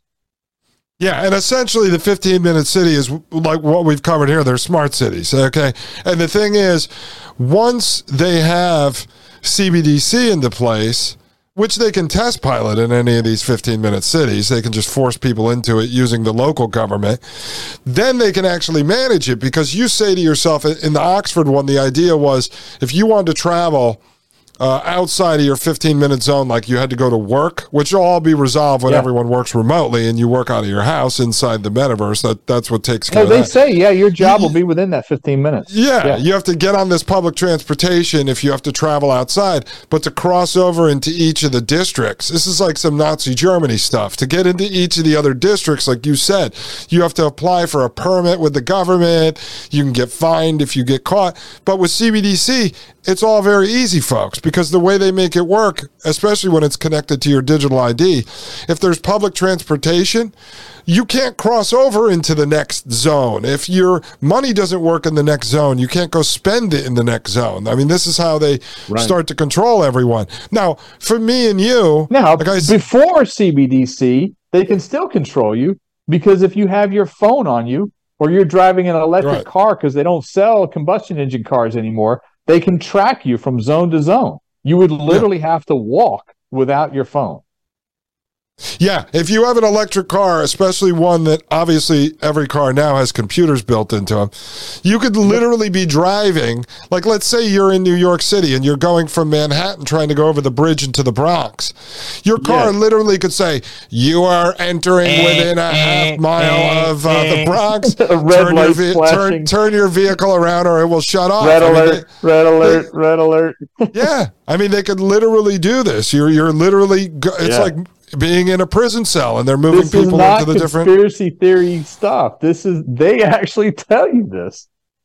Well, I mean, and just think about think about it on a larger scale. If you want to think it's a conspiracy theory, let's say you're someone who lives in another country and you want to come here and visit your relative in the United States. Well, in the United States, you still can't get in unless you have a COVID vaccine certificate. So there you go. Right. You can't leave that district and come to another district. That's it's it's actually in practice today unless you do certain things. And this is how it'll work in a system like that. You might be able to get into the next zone, but you're going to have to give up 7 CBDC carbon credit tokens to be able to enter that other zone. Uh, and then it may say you cannot buy anything inside that other zone. I mean, this is they're doing this in uh, Dubai. They're doing this stuff in uh, several other places. I mean, these like smart cities that they're building. That's the whole purpose. Mm-hmm. I mean, what do you think? Well, do you think they're building this because they love you and they want to want to make your life more streamlined and efficient? No, of course not. Well, it, the marketing marketing again is brilliant. It's smart. Nobody wants to be dumb. I used to have a meme that I made. It said "Smart cities for stupid people." I swear, I mean, t-shirt. Yeah, the I will eventually when we get bigger. I'll have some uh, merchandise. But no, the I mean the, th- the the big one though is Utah is just the greatest because they're taking an old prison complex and building it into a 15 minute city. Meanwhile, you know Bill Gates has been building out a uh, test smart city for many years. And the other thing is, I started doing research based on our text messaging back and forth into the overlay or the overlap of opportunity zones, which existed before Trump, but they grew under Trump, under Dr. Ben Carson through HUD and Jared Kushner on the outside, and some his brother and others are invested in the opportunity zones. They were using all kinds of tricks and scams to drive people out of properties and take them over. You, I guarantee if somebody goes and does an overlay of these 15 minute cities with the opportunity zones, you're going to find it. Again, giant grift, man. Like a giant grift. Somebody's yeah. going to make the money on it. Yep. It's either that or it's going to be the uh, Amazon warehouses are going up in the uh, in the opportunity zones, uh, as well as these uh, vertical farming massive. They're like warehouse, massive warehouses, but vertical farming uh, plants. Yeah, I mean Elon I, Musk. Again, I haven't done the homework, but I, I, would be willing to bet a lot of them are in opportunity zones. Yeah, and Elon Musk brother's been growing uh, fake vegetables inside of freight containers for years. I mean, when I was over in Poland, they said, "Oh no, there's no Amazon here." I was actually kind of, I said, "Wow, that's cool," you know. And what happened? We were driving out to my wife's uncle's farm, out in the middle of nowhere, and I see this huge, giant building, and I said, "What the hell is that?" Like in the middle of a giant farm field like it didn't fit. It looked yeah. like some like a spaceship landed. And I we drive around the fencing and it says Amazon coming soon. and I said, "There you go. They're here. They have arrived." it's yep. crazy. All right, so uh, we got about 15 minutes left. You want to uh, do a few more pieces out of this document? Yeah, see if we can can well see how far we get on this document. So, um, what they're talking about here is the, the given the institutional societal uh, socio technical inertia meaning people aren't doing what they're supposed to do as we tell them higher carbon prices alone may not suffice to drive individual behaviors. Social engineering right there in the BIS's own words. Um, and firms replacement of physical capital towards low carbon alternatives. For example proactive fiscal policy may be essential for may be an essential first step to build adequate infrastructure like railroads before carbon pricing can really lead to agents lead agents to modify their behavior by switching from car to train. Sell your car public transportation. Going further the fight against climate change is taking place at the same time when the post World War II global institutional framework is un- under growing criticism. this means that the unprecedented level of international coordination required to address the difficult political econ- economy of climate change is seriously compromised. Yeah, it says we cannot have that on your notes.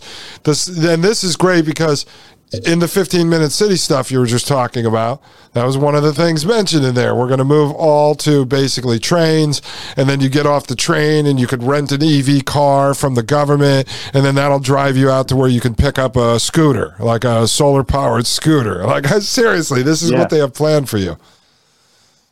This sentence says it all. Therefore, to guarantee a successful low carbon transition, new technologies, CBDC, carbon credits, new institutional arrangements, carbon credit system, and new cultural frameworks should emerge towards a comprehensive reshaping of current productive structures and consumption patterns. Mm-hmm. Force yeah. everybody into technocracy. That's yeah, exactly. That's what the BIS is telling you. Systematic control of the means of production and the distribution of goods and services. That's the consumption side. It's just communism overlaid with technology, is really what it is. Yep. December 2017, the Central Banks and Supervisors Network for Greening the Financial System was created by a group of central banks and supervisors willing to contribute to the development of environmental and climate risk management in the financial sector. 2017, folks, and to mobilize mainstream finance to support this transition towards a sustainable economy. The NGFS quickly acknowledged that climate related risks are a source of financial risk. Now, let me hmm. ask you a question. If the climate change was real and there was a real threat to not only one country, but all the countries in the world. Why is the, the, the alarm bells coming from the central banks? I know. Does that make any sense? No, it's actually beautiful. It's not coming from the politicians. It's not coming from the health department. It's not coming from the weather service. It's coming from the banks. Yeah. And, and as you said, if you do your own uh, research, you'll find that all the people you just mentioned, any of the weather folks, the so called scientists, the politicians, in the end, all their talking points are actually coming from the banks. Which, by the way, I, was it you that said, um, like all these scientists and all this stuff is all being funded by the central banks to begin with at this point? Yeah. So John, one of John Titus's uh, videos that he did, he I think it might have been in All the Plenary's Men. I'm not sure. Maybe it might have been one of the COVID ones he did. Um, he he talked about Chris Whalen, who used to work for the Fed, the New York Fed, and in an interview, Chris Whalen said to the interviewer, you know who controls all the scientific studies in this country, right? And the person said, no. He goes, the Federal Reserve. And I went and looked it up, and it says it. Now, I'm not sure, I'm not 100% sure they control the scientific research money. I think that's the NIH and Fauci. But every other, so all these climate uh, climate related studies, the banking studies, all of that is controlled by the Federal Reserve. So the answers coming out of any of these studies are going to be in line with the BIS and the Federal Reserve narrative. Exactly. That's what I said to somebody recently on on Facebook. I said, you, you look at the science; it's all funded by either the government, uh, the universities that are getting grants from the government, corporations that are generally working in cooperation with the government, if not under contracts from the government. So, do you trust the government? No. Then how could you trust the so called science of anything at this point? Because it's always going to fit the narrative that goes along with whatever the government's trying to sell you. And as you said, now the government is completely controlled by the banks, so it's all it's all it's all run by the bankers. I mean, come on, folks. It's so obvious. Mm. The banksters. The banksters, the economic terrorists. So, in the worst case scenario, central banks may have to confront a situation where they are called upon by their local constituencies to intervene as climate rescuers. Again, bank bankers know squat about science. Why are they the climate rescuers? I, it makes no sense. Goldman Sachs to the rescue. yeah, there's a flood. Send call Goldman Sachs. Anyways, for example, new financial crises caused by green swan events severely affecting the financial health of the banking and insurance sectors could force central banks to intervene and buy a large set of carbon intensive assets and or assets stricken by physical uh, impacts. We'll bail out the banks. Okay. While banks in financial distress in an ordinary crisis can be resolved, this is far more difficult in the case of economies that are no longer viable. Economies are no longer viable because of climate change. You, you know what we need, Jim? Uh, as I get bigger, uh, I, I, used to be on a podcast. We had a really good following, and a lot of there was a lot of younger people, and so we'd put out yeah. a challenge to create a meme or a drawing or something, and people used to do some cool stuff. We need the NFTs like Trump's doing with the trading card hero cards, like the MAGA cards, but we need ones of Jamie Dimon, of. Uh, Larry Fink, like all these Larry big known banksters. In in I want them in Captain Planet suits, where they're like the the climate change saviors. It's like by day he's a hedge fund manager, by night he's saving the planet. Like that's, that's what we need to like a whole set of these cards would be fantastic. All the different bankers, yeah. the central bankers, all the governors of the central banks. Carson's going to eat up all the cows. Oh yeah, that oh that would be hilarious.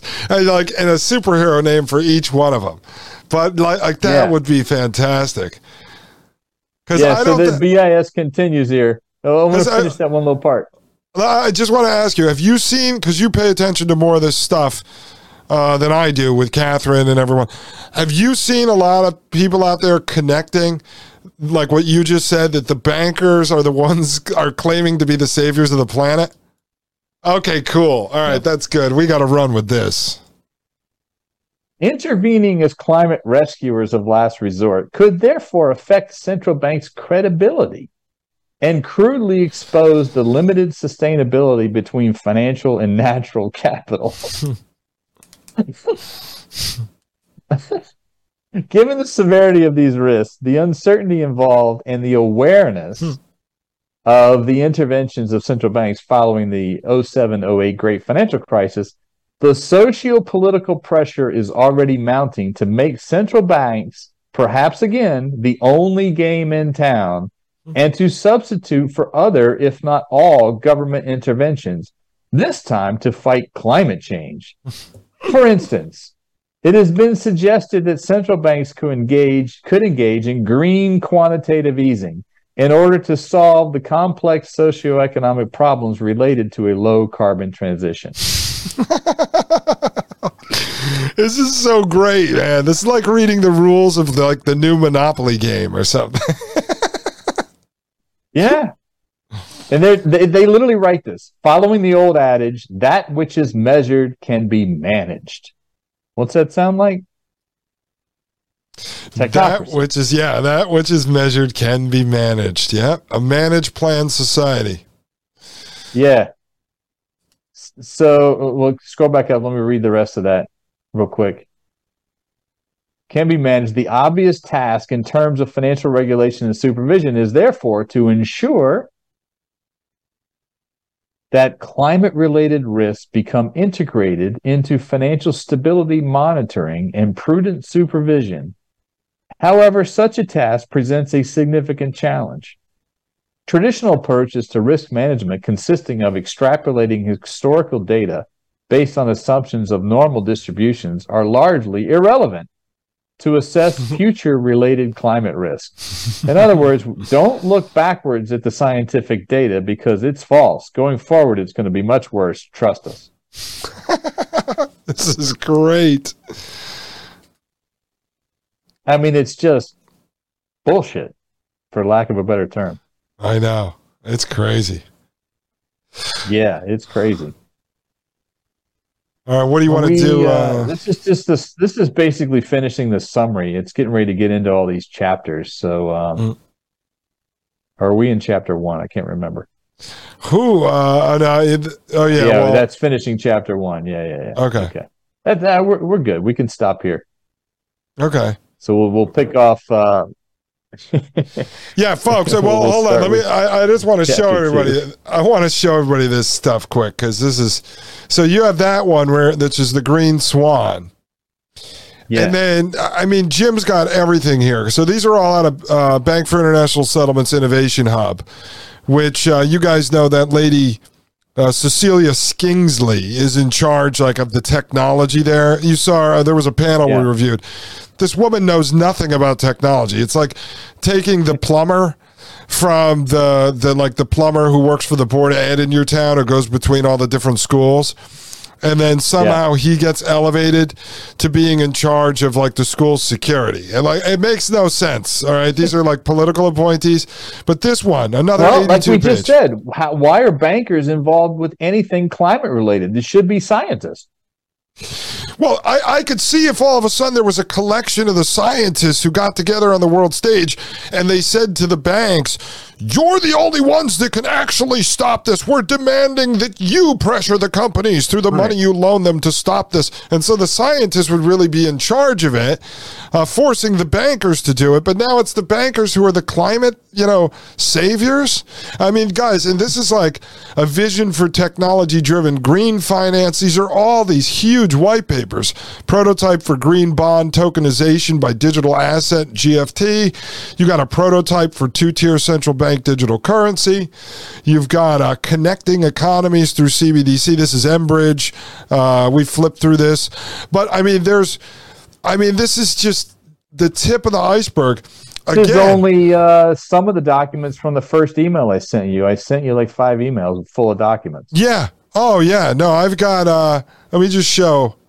I'm just going to show this real quick because, and this this just goes to show you how much stuff is there, and like, this is as much as Jim is able. Like these are just all the folders from um, the last batch that you had sent because you had about 50 documents from the first two shows. Now, as far as I know, uh, I had written back and forth with the Young Bucks, so you guys know over at uh, Paine.tv slash gold the other day. I haven't checked but they were getting all the videos up. And then what they had me do, because they said, that's too many documents for us to put them all in individually. So I created a, um, oh, great. I just blanked out Jim over there. They created a, uh, I created a Google Drive okay. folder with all this stuff in there broken down by the PDFs and I think like the JPEGs and PNGs that have the charts and stuff. And they said, okay, we'll yeah. include a include a link. So it should have a link to all this. And I set it public so you guys could download everything if you want to download it uh, and have a copy of it. I will tell folks what I've been starting to do is I make several. I have several. Um, uh, external hard drives. And so I download, I usually make three or four copies of my videos, my audio, my graphics, my website files, any of this type of stuff. So it's redundant. That way, every like couple months, I cycle one hard drive out, I put it back in the box, and I store it. Now, what Glenn Beck used to do and what Alex Jones used to do when he was selling bone broth. Now, he actually used to print the articles, and he supposedly had storage lockers full of printed articles. So when they scrubbed the internet, he could go back and find them. Now, myself personally, I'm not going that crazy with it because. 27 years from now, I don't see myself having to pull up a Bank for International Settlements Green Swan document so I can say to people, you yeah. see, we knew this. Um, but yeah, I mean, if you want to store those on your computer, it's good to have them. Uh, and then what I'm going to be doing, or a thumb drive. Yeah, I don't know drive. if they'll all fit on the thumb drive. You might need two. That's the thing. I mean, you could still find the uh, the thumb drives. I, most computers, I don't even think have CV, CD or DVD burners in them anymore, which is unfortunate. No, that's UBS thumb drives. Oh yeah, no, UBS no, I'm saying thumb drives. Yeah, yeah, th- those. Yeah. yeah. I mean, but the old days you could just burn everything on CDs and store them pretty easy because they were flat. But one of the other yeah. things I'm going to be doing too is uh, moving forward with this platform. I'm going to be developing I've talked to the audience about it, and I'm, it's all up to Mike what he decides to do with Paine.tv slash gold because he's changing some things around, and maybe I won't be putting the videos there in the next couple months. Who, who knows? But I'm building something as a backup anyway.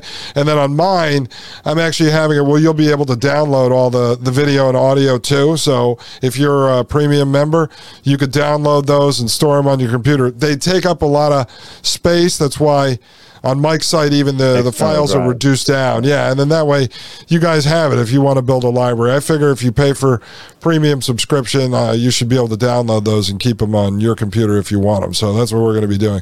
Yeah. Um, that's a lot of stuff. Obviously, this goes on uh, forever and ever. But I mean, if you're trying to stay ahead of the curve and understand what's actually coming, and, and I think Jim, what when you see the sort of the pushback or when they do like a push pull in the Oxford case.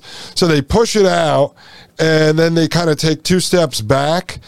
Do you think that's because they actually do fear if they push too hard, the people will rise up? So they immediately come out and say, never mind, yeah. never mind, we're not doing that right now? I, I do. You pointed out in technocracy, technocracy, they're the technocrats plan to take over the world without one vote and without one shot. They've got the one vote down because they have all the politicians in every country in their back pocket. They've bribed them, right? They're all compromised. Now, politicians do get changed out periodically, so that, that constantly changes, right? The pool of actual human beings changes. So they got to manage that. But they're tap dancing to avoid this without one shot. They don't want the pitchforks coming out. They don't want the Sri Lanka style where literally I saw videos in Sri Lanka of people pushing politicians' cars into the river. Mm-hmm. Literally. yeah. Mike talked about he saw uh, some some politician running down the street. He was being chased by an angry mob carrying like pots. They were going to hit him upside the head with a pot or a pan. they don't want that. Yeah. They absolutely fear that like like no tomorrow. That because that just that ruins everything. So yeah. they they roll this stuff out. They do analyze what's the pushback, and then they might take a few steps back or go underground or go quiet. I'm yeah. personally I'm watching what happens in Nigeria. I think Nigeria is is the 2022-23 version of 2008 2009 Cyprus. Yeah. It's a test case. What's going to happen? They forced the CBDC. They very limited the cash. Now, is it is it translatable to Western uh, economies? No, because in Nigeria, only twenty percent of the people are banked, anyways. Mm-hmm. 20 mm-hmm. percent have a bank account, eighty percent don't. Mm-hmm. Uh, but it's going to be interesting to see what happens in Nigeria over the next six to twelve months. Yeah, and I, I, think it's the same thing like with COVID Land, the high school theater production. They they pushed it out far enough. Uh, they got all the people that were going to cave who were who were said to like you're going to get fired from your job if you don't get jabbed. They got those people to cave, but then as you right. see and this is why I think they utilize, like, look, everything is controlled, the courts, and that's why all of a sudden they use the courts and they go, oh, wait, we're not allowed to mandate. Then they roll it back because they know the holdouts, like the real holdouts, if there's, I don't know, 20%, 30%, or 50%, whatever it may be, uh, they have to pull that back. Uh, otherwise, those holdouts are the people that may go out and start burning things down. Or, and, right. and it's not just them getting chased with pots and pans like the elites they don't want to have to actually turn guns on us because that destroys no. their plan too. As soon as you do it by a system of force, right? For years, people have been talking about them bringing the UN uh, military in here, and then they're going to corral us into FEMA camps and the old Walmart parking lots. And as soon as they, that's the last uh, thing they want. As soon as they roll out concentration camps, folks, you know what they could do if they're going to do that? all of them fly out of the country on Wednesday and they just nuke us. And then they go, okay, we're not coming back for 21 years. I mean, what, that's what they would do if they really just wanted to get rid of everyone overnight. The, this, this whole thing where they're going to roll in the military to corral us into concentration camps.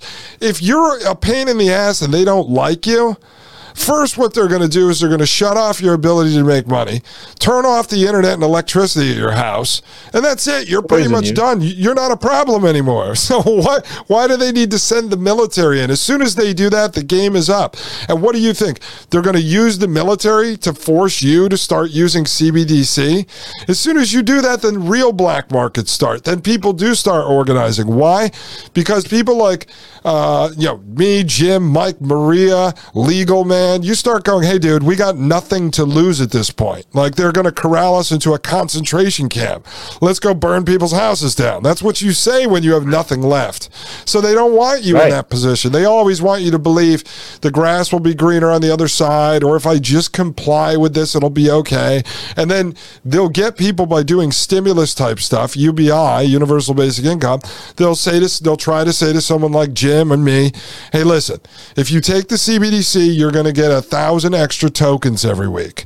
Uh, we're going to give you free uh, donuts at the Dunkin' Donuts. That's how they first try to do it with all the carrots.